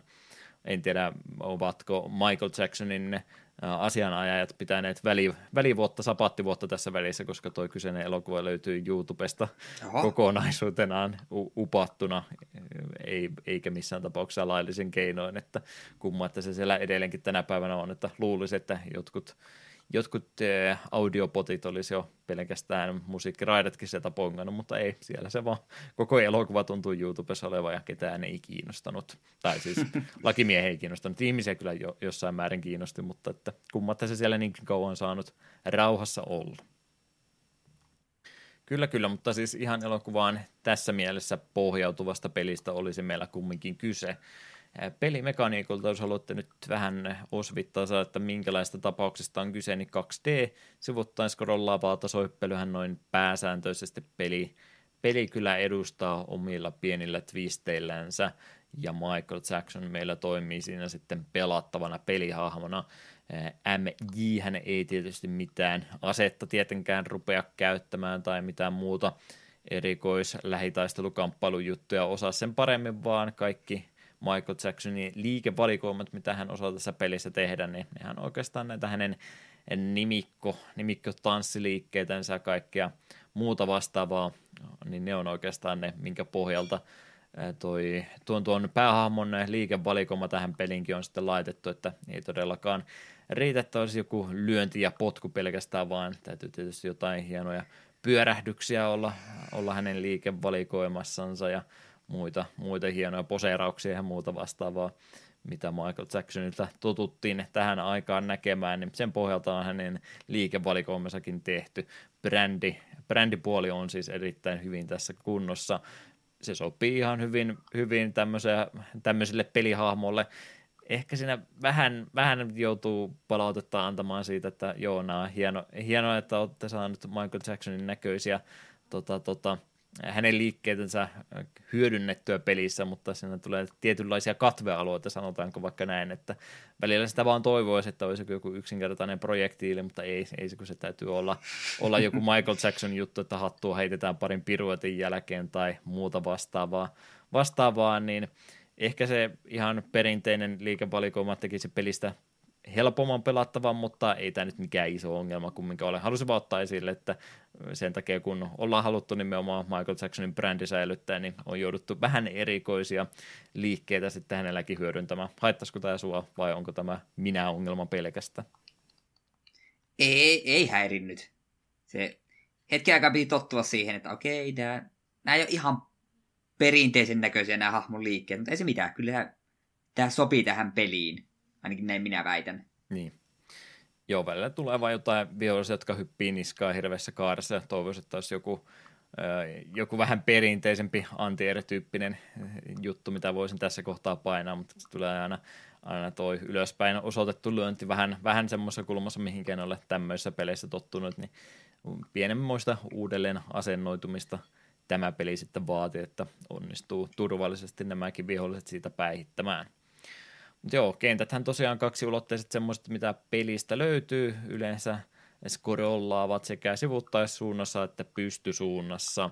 Ja tavoitteenahan nyt loppuviimein ei ole vaan ne viholliset sieltä ruudulta hoitaa, joita kyllä isoin määrin ruudulla pyöriikin aina paikoitellen, vaan tarkoitus olisi sitten lapset löytää jokaisesta kentästä. Keiti taitaa olla tämän lapsen nimi, nimi joka on monta kertaa onnistunut kloonaamaan itsensä ja eksymään tai joutumaan vangituksi näissä kentissä ja yleensähän nämä nämä lapset ei ole myöskään sillain välittömästi siinä esillä, että missä he ovat. Joskus ne on ihan sillä tavalla, että kävele, kävele eteenpäin, niin kyllä se siitä vastaan tulee, mutta aika paljon muun valkkaria pelaatessa ajasta menee siihen, että sä tarkistat joka ikisen asian, mitä kentässä on. Onko ne sitten ovia, ikkunoita tai mitä tahansa muuta, niin oikeastaan joka ikinen taustagrafiikka-elementti, mistä sä normaalisti tämmöisessä pelissä kävelisit ohitte, niin nyt sun täytyykin sitten aika järjestelmällisesti peliä pelata ja joka ikinen kirjaimellisesti kivi kääntää ympäri ja varmistaa, että missähän nämä, nämä muksut nyt sitten mahtaa piilotettuna olla, koska ne on aivan pakko joka ikinen löytää, että kenttä pääsee siihen pisteeseen, että se pystyisikin läpi saamaan. Mitä tykkää tämmöisestä pelisuunnittelusta? Öh, olin tästä tietoinen, minkälainen tämä pelimekaniikka on, ja siksi ei sillään ensin aiheuttanut mitään reaktiota, mutta sitten olikohan se kolmas kenttä, jossa juoksin koko kentän läpi monta kertaa ja en vaan löytänyt, missä ihmeessä on viimeinen kakara. Ei, minä en ymmärrä. Sitten joudun netistä katsoin karttaa ja että mitä ihmettä, voiko näitä ikkunoitakin avata? Mm. Siellä oli kolmannessa kentässä yksi pentu avattavan ikkunan takana. Ja kahdessa ekassa kentässä kaikki oli joko ovien takana tai vaan näkyvissä, niin enhän minulla sitä ollut, se ollut käynyt mielessä. Joo, mulla kävi aivan sama reaktio ja mun ei nyt tarvinnut käydä katsomassa sitä mistään, mutta mä arpesin vaan sitten vielä, vielä tarkemmin käymään kenttiä läpi, kun oli jo mielestäni kahteen kertaan jossut alusta loppuun joka, joka option läpi, etten ymmärtänyt itsekään mistä on kyse, niin se on varmaan se ykkös heikkous tällä pelillä, että välillä ei ole ole ihan sata varmasti selvä, että mitä se peli nyt minulta oikein haluaa. Ja hy- hyvähän se on, että siinä noita elementtejä pikkasen vaihellaankin teeman mukaan, kentän mukaan, että mitä siinä nyt ei pelkkiä oviakaan voi joka kenttään laittaa, mutta kun se välillä niitä sääntöjä sitten vaihtaakin, että mitä, eh, mitä minun täytyy nyt muistaa tarkistaa tässäkin kentässä, niin siinä saattaa välillä tulla tämmöisiä kohtia, että sä vaan kävelet ohitse asiasta, minkä olisi pitänyt osata reagoida – sillä, että painaa ylöspäin siinä kohtaa ja tarkistaa, onko sinne yhtään mitään sitten piilotettu. Tuo niin ei sillain, sillain vielä varsinaisesti haittaisi, se ei nyt hidasta pelaamista niin mahdottomasti, no hidastaa se nyt jonkin verran, kun on samalla kerroksella vaikka kymmenenkin ovea, mikä käytyy käydä läpi, se vaan rytmittää pelisuoritukset parin sekunnin pätki, että tuosta tuohon seuraavalle pätkälle ja taas eteenpäin. Mutta sitten tosiaan kun käykin se, että sä kävelet jostain ohi, unohat tarkastaa tai ei tajua, että tuo pitää tarkastaa. Ai että kun se kirpasee kovasti, kun sä joudut sitten käytännössä koko kentän käymään – tota, tota, haravoimassa uudestaan läpi, että se on nyt siellä jossain se yksi jonkun oven takana, ja eihän me nyt voi vaan sieltä täältä kokeilla, vaan mun täytyy käytännössä nyt sitten mennä sinne aloituspisteeseen uudestaan ja aloittaa, aloittaa uudestaan sitten se haravointi, että mikähän muuta nyt sattuikaan läpi, läpi jäämään käymättä, niin se on varsin ikävä fiilis, mikä oli kyllä pelin huonointa puolta ehdottomasti. Samaa mieltä. Meinasi aiheuttaa vähän hermostumista. Joo, siihen sitten ynnättynä se, että peli niin kuin ensin, ensin äh, sille riittää aluksi että sä vaan tarkastat joka ikisen asia ja ei siinä mitään vähän hidastaa menemistä, mutta hyväksytään tämä näin.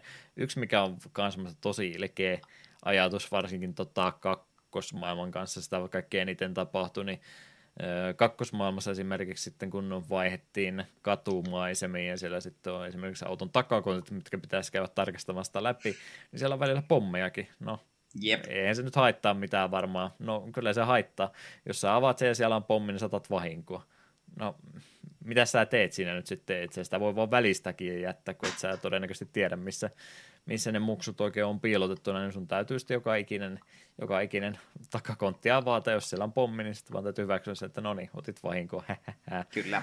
Et, et voi siellä mitään, että tuo on niinku automaattisesti ei, ei, mitään hyvää puolta minun mielestä tuommoisessa peli-ideassa ole, että miksi haluaisivat tuommoista ruveta tähän laittamaan sitten mukaan siinä mielessä peli onneksi on aika reilu, että kun sä niitä lapsia tässä sitten löydät, niin se antaa aika anteliaasti tuota helttimittariakin, joka pelistä siis löytyy, niin antaa sitten helttipisteitä aika paljon takaisin, että nuo menetetyt hitpointsit kyllä korvataan aika nopeastikin sitten takaisin, mutta paha fiilishän sitä silti jää, kun sä et käytännössä mitään väärin tehnyt, mutta sun on vaan pakko, pakko peliä tarkasti pelata ja sitten väkisinkin vahinkoa ottaa semmoista asiasta, mikä ei niin sun pelisuorituksen yhtään millä tavalla liity. Se on totta, mutta ehkä se oli vähän tätä kun tämä peli on kuitenkin niin yksitoikkoinen, niin tähän piti jotain vaaraa pistää siihen, että niitä ovia auot. Että tavallaan ymmärrän, mutta oli silti raivostuttavaa. Mm. Ehdottomasti. Mitenkäs on muuten kenttiä tässä se viisi kertaa kolme kappaletta oli yhteensä plus pomotaistelu, niin ihan tuohon kenttäsuunnitteluun, kun nyt kerran tasohyppelypelistä puhutaan, niin lähtisitkö väittämään, että peli oli niin kuin tasohyppelyltä ja kenttäsuunnittelulta kirkkainta kärkeä, mitä ajan jaksolta löytyi? No, se olisi aika rohkea väite. Hmm. aika, aika tylsähän tämä pelin kenttäsuunnittelu on. Mene vasemmalta oikealle, ja jos kenttä on useammassa kerroksessa, niin sitten tutki myös jokainen kerros. Että hyvin, hyvin, hyvin itseään toistavaa ja hyvin, hyvin nopeasti. Melkein isoimmat tasohyppelyelementit, mitä joukosta löytyy, niin joskus on, että Jacksonin toi hyppykorkeus ei vaan riitä tuosta menemään suoraan ylöspäin, niin välillä täytyy pieni lenkki tehdä jostain ruudun, ruudun laidalta toiselta, toiselta puolelta ja tehdä pieni äh, rohkea hyppy, sanotaanko näin, tota, tyhjyyteen, että sä pääset sinne minnekään haluaisitkin mennä, mutta se se siinä sitten oikeastaan on, että ei tässä tosiaan mitään mekaanista suorittamista tämä hyppelyn puolelta ainakaan, ainakaan löydy ollenkaan, että siinä mielessä mä en oikein ole sata varma, pystyykö tätä tasohyppelypeliksikään ää, kategorisoimaan, mutta mä oikein parempaakaan termiä tälle löydä, että tasohyppelyyn tämmöisiin pelimekaniikka-elementteihin se on laitettu, vaikka tämä nyt mikään puhdasveroinen tasohyppely missään tapauksessa olekaan. Mm. Mutta eipä, eipä mitään säväytyksiä peli tosiaan kenttäsuunnittelulta aiheuta, melkeinpä enemmän vaan niitä yllätyksiä, kun tosiaan aina välttämättä tiedä, että mitä kaikkien se kentässä sitten pitäisikään oikeasti tehdä, että kaikki mahdolliset keiti lapset sieltä löytäisit. No, jos kenttä on kumminkin onnistunut, kaikki viholliset olet sieltä, jota välillä laumamaisesti syöksyy kohti, niin olet onnistunut päihittämään, niin Michael Jacksonin tuttu, tuttu ystävä Populus Simpanssi saapuu sitten ruudulle myöskin. Pilven lentäminen Nimbuksen kanssa ilmeisesti lentää olkapäälle ja tulee sitten osoittamaan, osoittamaan, että hei nyt olisi sitten tuo kentän loppupiste auki, se on semmoinen paikka, missä sä oot kyllä käynytkin joo, mutta että kävelepäs tuohon minun osoittamaan suuntaan seuraavaksi, niin tässä alkaa sitten pieni pomotaistelu, joka kentän lopussa on jonkinlainen tämmöinen pieni pieni pomotaistelusegmentti heitetty sitten ilmoille. Joko sieltä tulee vahvempi vihollinen ja pari muuta konnaa, tai sitten se voi olla välillä, että ihan vaan näitä samoja perusvihollisia, mitä kentästäkin löytyy jo, mutta niitä tulee sitten eh, ovista ja ikkunoista yhdellä kertaa useampi, että semmoinen pieni loppuhaaste sinne loppuunkin vielä heitetty. Oliko pomo taistelut, jos semmoiseksi nämä kaikki luetellaan, niin kuinka haastavia kohti? Että onko nyt haastavien oli vaan ärsyttäviä. Se oli sitä samaa toistoa, siitä tulee ukkoa tosiaan, kuten sanoit, ovista ja ikkunoista. Ja lähinnä se, että jos sitä tuli näitä pyssysankareita, niin luodit tekee paljon vahinkoa. Mm. Jos ne pääsee iholle, niin se ei niin paljon haittaa, mutta luodit sattuu. Joo, eipä se tosiaan mitään uutta, uutta nämäkään vielä tässä vaiheessa heitä, että kaikki viholliset tässä pelissä kumminkin vaikeusasteista huolimatta, jonka itse asiassa pystyy valkkaamaan peliä aloittaessa niin on, on kumminkin, että ne kerrasta kuolee tai kahdesta maksimissaan, että eipä, eipä mitään yllätyksiä nämä pomotaistelutkaan sitten loppuviimeen tälle pelille tuo, mutta halusivat kumminkin jotain pientä ekstraa sinne kentän loppuun vielä heittää. Mr. Big tulee sinne uhoamaan, että emme koskaan häntä saa kiinni ja sieltä sitten muita vihulaisia hetken aikaa lentelee ruudulle ja sun täytyisi tästä viimeisestä haasteesta vielä selviytyä. Pari siellä vaikeampaakin pomotaistelua joukossa, valkoinen koira koska maailman lopussa oli ainakin itsellä vähän ongelmia aiheuttava kohta, mutta kyllä näistäkin sitten loppuviimein selvittiin. Mm.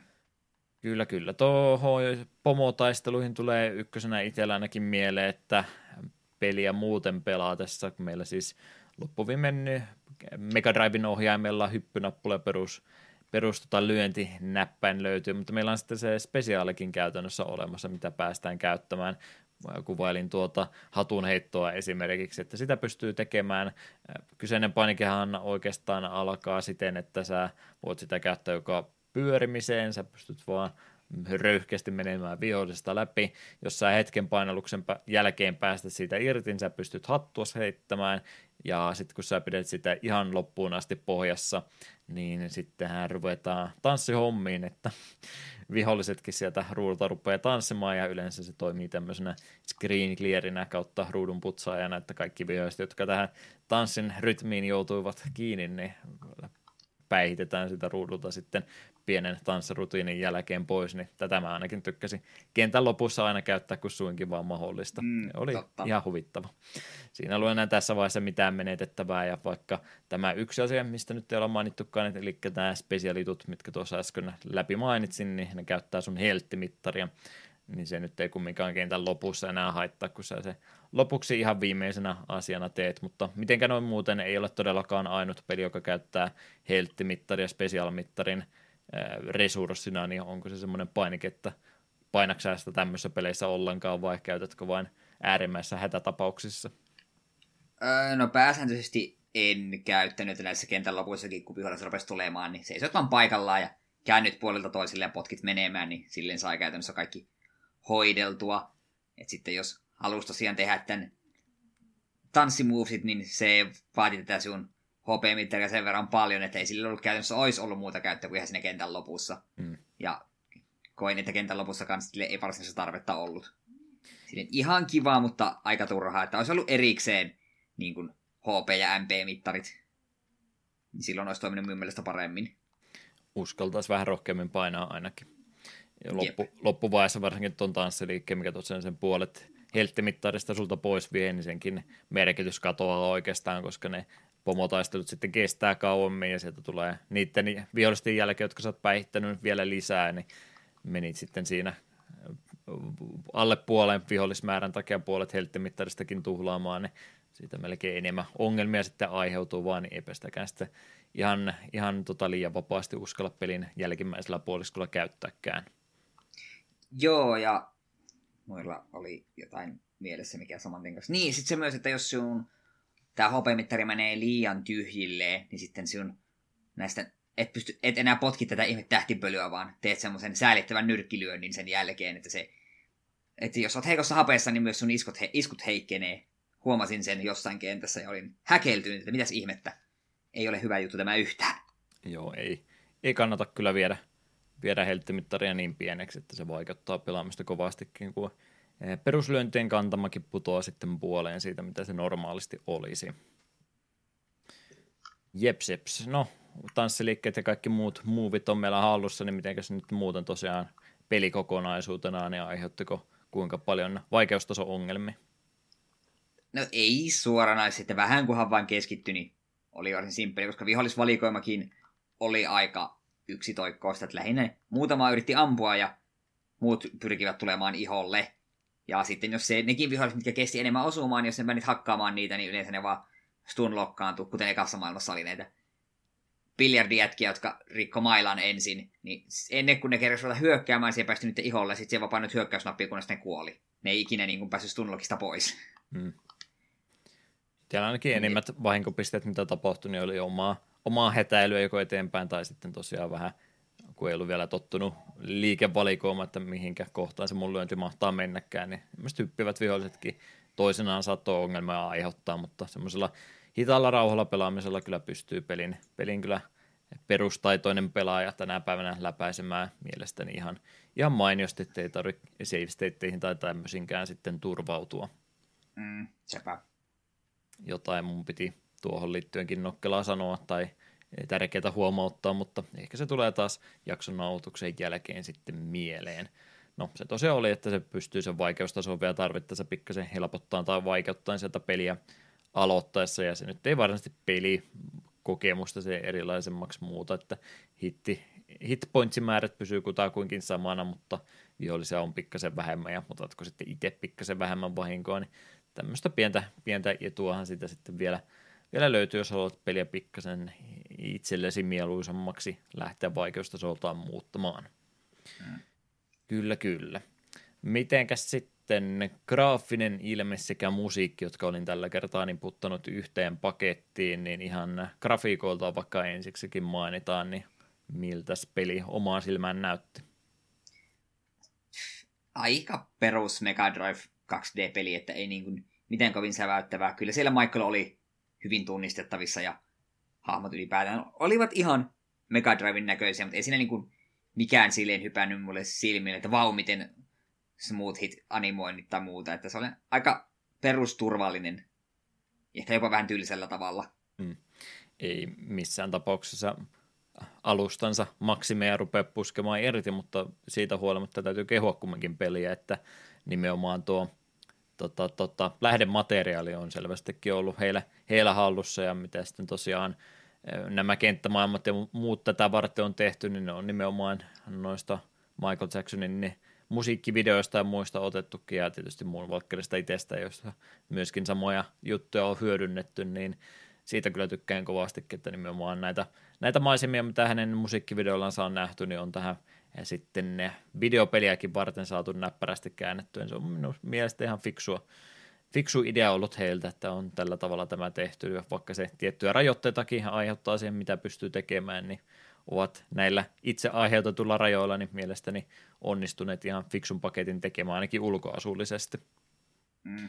Kaikkeen, muu- oli... mm, kaikkeen muuhunkin semmoiseen pieniä, pientä kivaa yksityiskohtaa, että pystyy tuolia potkaisemaan lattia pitkin eteenpäin, tekee viholliseen vahinkoa ja en tiedä huomasitko ykkösmaailmassa pystyy noita rappustin kaiteita pitkin laskemaan alaspäin, Aa, se tekee vahinkoa hmm. ja ää, kolmosmaailmassa pystyy kielekkeistä ottamaan, kun siellä oli semmoisia kielekkeitä tota, rinteen reunoilla, niin pystyy ottaa ihan kiinni ja viskasemaan itsensä oikein pitkälle matkalle, että siellä on paljon semmoista pientä kohtaa, mikä peliaikana ehkä kerran kaksi vaan sulla tulee vastaan, mutta tämmöisiin yksityiskohtiinkin on minun mielestä ihan hauskasti kiinnitetty huomiota tuossa pelissä. Mm.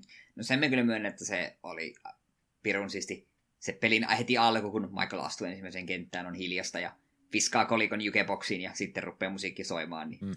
Se oli pieni hauska yksityiskohta, jota arvostin paljon. Kyllä, kyllä. No, musiikistahan tietysti pelin päähahmo parhaiten tunnetaan ja Mega Drivekin hyvissä, hyvissä tapauksissa on, on alusta, jolla pystyy hyvää asiata tekemään, niin nyt se kynnyskysymys tietysti tässä on, että miltä se Michael Jacksonin musiikki Mega Driven laatikosta soitettuna kuulostaakaan tähän vaativaan ja varmastikin tehtävään, johon itse päätähtikin varmasti kovasti kiinnitti huomiota, että tämä täytyy sitten mennä muuten oikein, niin henkilöt nimeltä Hiroshi Kupota sekä Takayuki Nakamura oli nimetty kääntämään Michael Jacksonin musiikkia Mega Drive-alustalle. Kupota oli 65 vuonna syntynyt säveltäjä, joka tuolla Seekalla työskenteli puolisen vuosikymmentä, varsinkin tuohon Mega Driven aikaan. Hän on sitten siirtynyt ihan muihin hommia toimiin tänä päivänä jatspianistina, ja toinen oli tosiaan Nakamura, joka oli pari vuotta myöhemmin 6-7 syntynyt säveltäjä, joka sitten seikalla pisempään viihtyi muun muassa Virtua Fighter-pelisarjaan sekä Lumines-peleihin on hän musiikkia tehnyt. Mutta nämä kaksi herrasmiestä saivat tämän vaativan tehtävän, että pitäisi MJin musiikkia pistää Mega soimaan, ja mikä oli Eetun mielestä lopputulos? Aivan pirun hyvä jokainen pelin biisi on todella todella mainio sovitus, jotka on heti tunnistettavia. Ja oma suosikki on ihan ehdottomasti Smooth Criminal. Se soi ekassa kentässä ja aivan tautisen kova sovitus. Uhu. Alkuperäinenkin on mahtava biisi ja tämä on paikoitella jopa musta kenties jopa parempi. Se on jotenkin älyttömän siistiä kuulla Mega Drivein Smooth Criminali. Ai ai ai, menkää ja kuunnelkaa.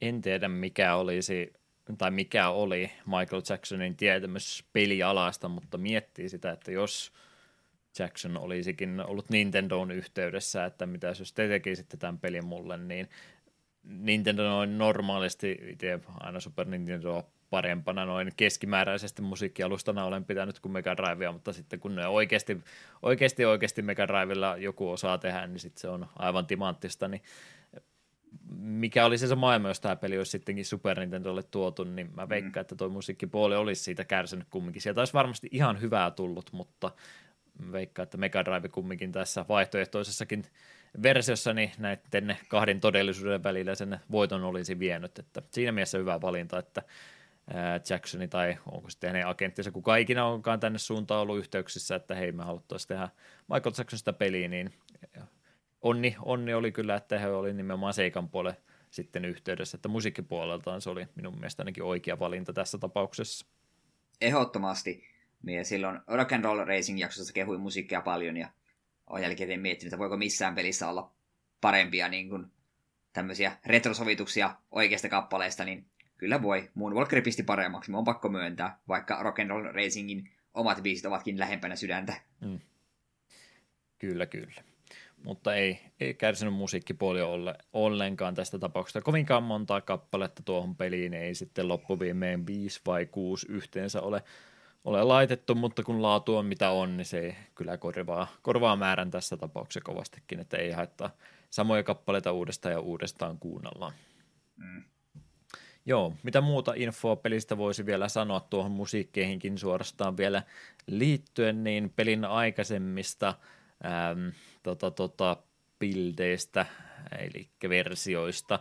En tiedä, onko sitten ihan siis varsinaisen jakeluun pääs, päätynyt 1.0-versio vai onko se ollut nimenomaan aikaisempia prototyyppejä, mutta yksi asia, mikä pistää musiikkipuolella kovastikin silmä on thrillerin puute pelissä tai Periaatteessa löytyy, mutta kenttämusiikkina thrilleriä ei löydy. Jossain tapauksessa, kun sä tämän tanssiliikkeen teet, niin sä pienen pätkän thrilleristä sitten kyllä itekin kuulet, mutta kenttämusiikkina trilleri oli laitettu, mikä on siis omituista, koska kolmosmaailma on nimenomaan oikeastaan thrillerin tyyppiseksi tehtykin. Okei, se on metsäkentät virallisesti, mutta zombeja kumminkin on ja hautoja ja kaikkea muuta, niin tämä olisi ollut niin täydellinen tilaisuus käyttää se thrilleri tässä näin. Niin tässä oli ilmeisesti sitten jotain lisensointiongelmia jälleen kerran. Ei varsinaisesti siis Jacksonin ja Seekan välillä, koska eihän tässä nyt mitään ongelmaa ole, kun Jackson antaa luvan, että käyttäkää, käyttäkää tätä musiikkia, mutta Trilleri on siis käsikirjoittanut tai sanottanut joku, joku muu kuin Jackson itse, niin siinä oli ilmeisesti jotain, jotain riitaa sitten, että sanottaja olisi vähän enemmän halunnut, halunnut rahaa tämän kappaleen käytöstä muussa medioissa, niin ne sitten taisivatkin todeta, että joo, ei makseta sulle semmoista, että on tuolla Jacksonille ja niin paljon muutakin musiikkia, että otetaan, otetaan tämä osuma tästä ja jätetään trilleri käyttämättä kumminkin ja pistetään joku muu kappale tässä kohtaa soimaan. Harmi sinänsä, mutta tosiaan hyvää musiikkia niin paljon löytyy, että ei, eipä se nyt loppuviimein menoa hidasta se enempää. Mm. Kieltämättä outoa, että puut, tai harmillista, että puuttuu, mutta ei voi mitään. Hyviä biisejä kaikki muut niin kuitenkin on pelissä, niin ei, ei sitä jää yhtä biisiä kaipaamaan. Joo, ja jos tänä päivänä haluat ruveta peliä pelaamaan, niin varmasti sitten pienellä – googletuksella, kun googletat, että mitä pelejä siltä serkun pelihylyltä löytyy, niin todennäköisesti pystyt sieltä vielä haravoimaan erikseen, että löytyisikö tästä joltain toiselta serkulta se varhaisempi versio tästä pelistä, niin sieltä sitten se thrillerikin löytyy. Mm. Kyllä, kyllä. Yksi erikoisuus, mitä pelin aikana saattaa myöskin tapahtua, kun tietyn yhden lapsen kentän varrelta löydät, niin samalla – samalla hetkellä tapahtuu semmoista, että komeetta lentää peliruudun ohitse, ja jos pääset sen sitten poimimaan, koskettamaan sitä, niin Michael Jacksoni muuttuu oikein mahtavaksi mekharobotiksi. Toivottavasti tämä oli siinä elokuvassakin, mä ainakin haluan toivoa, niin arcade-pelissäkin niin me, nimittäin tämä samainen power up oli, niin mä oletan, että tämä on nyt sinne elokuvaan sitten viittaus. Omituinen juttu ja siinä mielessä vähän turhakin lisäke, että silloin kun sä oot robotiksi muuttunut, niin sä et pysty muita lapsia enää pelastamaan, että sun pitäisi osata se ajoittaa sitten jotenkin, että se on se viimeinen lapsi, jonka sä keräät, jos haluaisit se vaikkapa bossitaistelun viemään. Vihollisethan spavnaa joissain määrin uudestaankin, niin se, että sä vaan käyt vihollisia tappamassa vähän aikaa, niin se ei kumminkaan pelitilannetta juurikaan edistä, mutta hauska pieni power up, mikä kyllä vähän, vähän silmään pistää, mutta mikä siinä, mikäpä ei Michael Jacksonin elämässä silmään olisi pistänyt. Mm. Kyllä, kyllä. Arvostelussakin ymmärtääkseni ihan ok, ok tuloksia. Mega Drive-versio sai muut versiot sitten vähän huonommin, varsinkin nuo, nuo, nuo PC-versiot sitten ehkä parempi, ettei niistä puhuta ollenkaan. Mutta mikäs nyt sitten näiden tietojen pohjalta olemme mielestäni peli aika tyhjentävästi käyneet läpi, niin mikä jäi ei tule fiilikseksi kyseisen pelitapauksen tutustumisesta? No siis, soundtrackihän on aivan tajuttoman kova, ei pelkästään sen takia on hyvä, että tämä peli on olemassa, mutta ei tämä kyllä niin kuin pelillisesti ole oikeastaan niin kuin mitään mainitsemisen arvosta. Että jos tässä tätä soundtrackia olisi, niin kukaan tätä peliä tuskin pelaisi ensimmäistä kenttää pidemmälle. Se on, se, on, se on mun tuomio. Joo, ehdottomasti lisenssi on, on kyllä kokonaisuutta vahvistanut, että jos tässä nyt olisi joku ihan muu pääsankari ja ihan jotain muuta musiikkia, niin olisi jo automaattisesti pari pykälää huonompi peli, että siinä mielessä lisenssi on paljon, paljon lisää arvoa tälle tapaukselle tuonut. Lisenssit sitä huolimatta, niin en mäkään sitten kumminkaan ihan peruspelimekaniikkoja ja muuta, niin niin paljon anteeksi anna, että rupeisin peliä mitenkään klassikoksi tai muuksi kehumaan, että pienessä erässä tämä vielä meni, mutta tällainen pisemmän aika kunnolla jaksoon valmistautuessa, niin peliä kunnolla pakottamalla itseni pelaamaan, niin en ainakaan tapauksesta yhtään sen enempää sitten pelituntien edetessä niin ruvennut nauttimaan, että tietty kuriositeetti on hieno, hieno tapaus aikanaan se kyllä ollut, mutta että tämmöisenä nykyaikaisena pelikokemuksena niin ei tästä nyt ihan mahdottomasti käteen jäänyt, niin joudun sinne ehkä akselille tällä kertaa korkeintaan tämän pelitapauksen kanssa jäämään. Mm. Ei huono, mutta ei nyt mikään erinomainenkaan. Että sinne välimaastoon jäimme tällä kertaa. Kyllä, kyllä. Tässä on höpinät jakson päävalinnasta samoilla hengenvedoilla vielä ehdottomasti hoidamme seuraavankin segmentin, jota en muistanut viime kerralla pohjusta kunnolla ollenkaan, mikä ihme kiire meillä oli pois päästä. Tämä on eh. meidän uusi suoksi, suosikkisegmenttimme. Senhän nimi on tietysti Takapölkyn toistolista, jonka me tuossa jokunen sitten alullemme laitoimme. Homman nimi Takapölkyn toistolistassa siis on ollut se, että pelimusiikkia ketjutamme jakso jakson jäljiltä aina jollain hyvällä aasinsillalla toisinsa, että joku siellä sitten vaikkapa tuttua samaa säveltäjää edellisestä valinnasta tai peli, peli tota, sarja olisi ehkä sama mm, selityksiä ja väittämiä ja kaikkia muuta voi ja kannattaa mahdollisimman mielikuvituksellisesti käyttää, että pääsemme monipuolisesti tuota pelimusiikkia tähän segmenttiin laittamaan. Mutta viime kerralla tuo Koivusilta oli heittänyt toiveen, jossa oli Mario Brothersin musiikkia tämmöiseltä 20-vuotisjuhla-albumilta laitettu soimaan ja sitä sitten ketjuttamaan heittäytyy ainakin kaksi ihmistä ja oli siellä varmaan muistaakseni joku kolmaskin, mutta kuka, kuka sinä nyt taas olitkaan äkkiä vielä eihin tuosta katsomaan. Se oli Liquid Dude, joka oli Vinksia laittanut pelimusaksi. Mä en tiedä, oliko tämä ehdotus vai muuten vaan haluttu jakaa, mutta pidetään säännöstä kiinni, että jos ei se mene tuonne takapelkyn toistolistalle tai johonkin muuhun viralliseen kanavaan, niin jätämme tällä kertaa välistä valitukset. Pahoitteluni Liquid Dudelle tällä kertaa, älä pahoita mieltäsi. Mutta, mutta kaksi ehdotusta täältä tuli. Haluaisiko Eetu jopa lukeneen ääneen, että mitä täällä oli pari kuuntelijaa meille ehdottanut? Joo, ekana täällä on Ansu laittanut, että seuraava kappale olisi ehdotus Granada-nimistä pelissä, joka myös mainittiin Evergadein Renovation-uutisen myötä, ja suluissa kova pelilista. Edelliseen toistolistan kappaleeseen se liittyy säveltäjä Motoi Sakurapan takia. Granadassa oli myös mukana Masaki Uno ja Yasunori Shino säveltäjinä mutta tarkkoja tietoja ei löytynyt, mitä kukin oli tehnyt. Valitsin kappaleeksi X68000 version Take a Chance, koska pitäähän tankkiräiskinnässä olla menoa ja meininkiä. Sen lisäksi sitten Hasuki, Hasuki alaviva Exe on laittanut, että vaikka Antsun ehdotus onkin todella pätevä, menevä ja varsin erinomainen, niin on pakko silti heittää myös oma hattu nyt tähän kehään ihan vain huvin ja urheilun vuoksi. Oman ehdotukseni vuorostaan pohjautuu Mario-musiikista tuttuun herra Koji Kondoon, varhaisempaan ja hieman tuntematonpaan tuotantoon, ja on siis pelissä nimeltään Nano, äh, Naso no Murasame Jo, joka myös paremmin The Mysterious Murasame Castle nimellä näin meidän länkkäreiden kesken tunnetaan.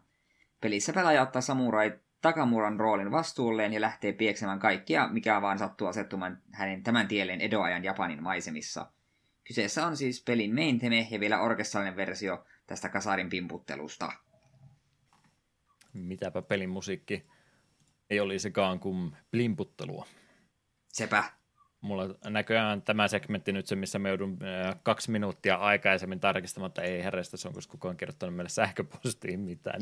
ei, ei ollut siellä näköjään ollut, ollut tota ehdotuksia tullut sentään, niin ehkä minua helpottaakseni niin vielä parempi, jos tuonne Discordin puoleen nämä ehdotukset näköjään saisi, mutta saa muitakin kanavia ehdottomasti käyttää, ja kuten Eetun kanssa sen enempää asiasta keskustelematta sovimme, niin totta kai me valkataan kuuntelijoiden toiveita, jos niitä, niitä vaan löytyy. Ja kova valintaan tässä nyt taas tulee, joutuu, joutuu jonkun mielen aina pahoittamaan ja toista suosimaan. Ja tällä kertaa, tällä kertaa tässä kävi sillä että näitä kahta kuunnellessa, niin kyllä tuo Antsun kappaleen valinta oli oli tämmöinen menevä biisi, mistä hyvä, hyvä fiilis tuli ja ehkä tässä semmoinen tasoittava elementti saattaa olla myöskin se, että Hasuki on päässyt ihan paikan päällä juttelemaan, mm. kun taas Antsu on henkilö, jota olemme edelleenkin vuosikausia väärin kohdelleet. Hän on, eikö Antsu heittänyt e- meidän ekana vuonna jo yhden Sarp X 68 tonnisen peli, jota meillä on vieläkään käsitelty.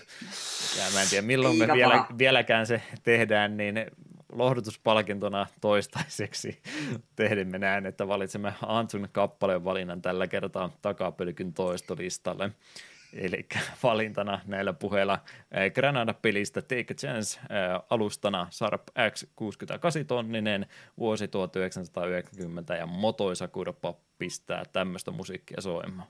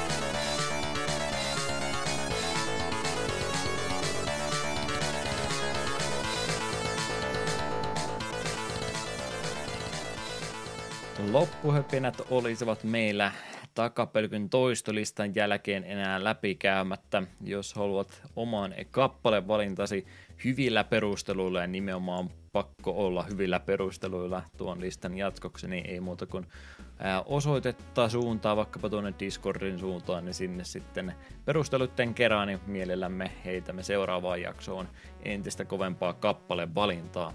Ja se, milloin seuraava kappalevalinta tulee, on 26.4. Siellä on myös seuraava jaksokin tulossa. Mitäs silloin? Ja ehkä senkin jälkeen vielä saatamme pelata. Joo, kahden viikon päästä, 26.4. olisi vuorossa Intelligent Cube eli Kurushi. Ja uusimpana lisäyslistalle ollaan sitten jo toukokuussa menossa, toukokuun 10. päivä. Ja peli olisi SNESin kauhupeli Clock Tower. Uh, se on korkea aika kokea vähän taas kauhua. Joo, me ollaan jälleen kerran hyvin, hyvin Halloween tunnelmissa aivan oikeaan aikaan keskellä toukokuuta. Mm. Uskaltaako tuommoista peliä pelata? Ehkä se on liian pelottava. Mm. Jepa, Ehkä me selvitään. Joo, yritetään ainakin. Täytyy pitää valot päällä kuitenkin, että liikaa rupeaa ahdistamaan tuommoista. Näin ollen rupeaa aika olemaan valitettavasti taas siinä, että meidän on aika suunnata muihin hommiin ja päätellä tätä jaksoa tältä kertaa. Minä kiitän kaikkia jälleen kerran kuuntelusta, koska onhan meillä osoitteitakin. Joo, kai ainakin pitäisi lukea. Mulla on kauhean kiire näköjään pois. takapölkky.wordpress.com, takapölkky.gmail.com ilman ö-pisteitä, Facebook, Twitter ja sitten se Discord, joka näistä oli se paras vaihtoehto, niin näitä kannattaa harrastaa. Discord-linkkiä monesta eri suunnasta löytyy, tuloa sinne vain. Ei tulla omia kanavia, joita se ei tykkää mainostaa. Mulla on omia Jep. kanavia, joita mä mainostan sitten joskus, kun mä jaksan Jakusa Zeroa aloittaa striimaamaan tai jotain muuta videoprojektia taas aloittaa, mutta puhutaan niistä sitten, kun ne on taas ajankohtaisia. No niin, nyt minä kiitän kuuntelusta ja kysyn Eetulta, saata meidät jollain kaunilla sanoilla kotiin. Ää... Ää... ne on hyvät sanat ollenkaan. Sori, nyt, nyt, nyt ei tule kyllä yhtään mitään. Michael Jacksonillakin on niin monta, monta eri hauskaa huudahdusta. Mä melkein härnäsin sua, että yritä semmonen MJ-mäinen huudahdus saada, jota mä yritin harjoitella ennen jakson aloittamista. Totesin, että ei tosta kyllä tule yhtään mitään, ei kehtaa edes yrittääkään livenä, niin älä tee sitäkään. Juh, ei, ei, ei sitten. Ei. Joo, ei. Tämä, tämä, meni ihan, tämä meni ihan pieleen, mutta eikä tämä jakso ollut tässä. Okei, okay, nauha poikki.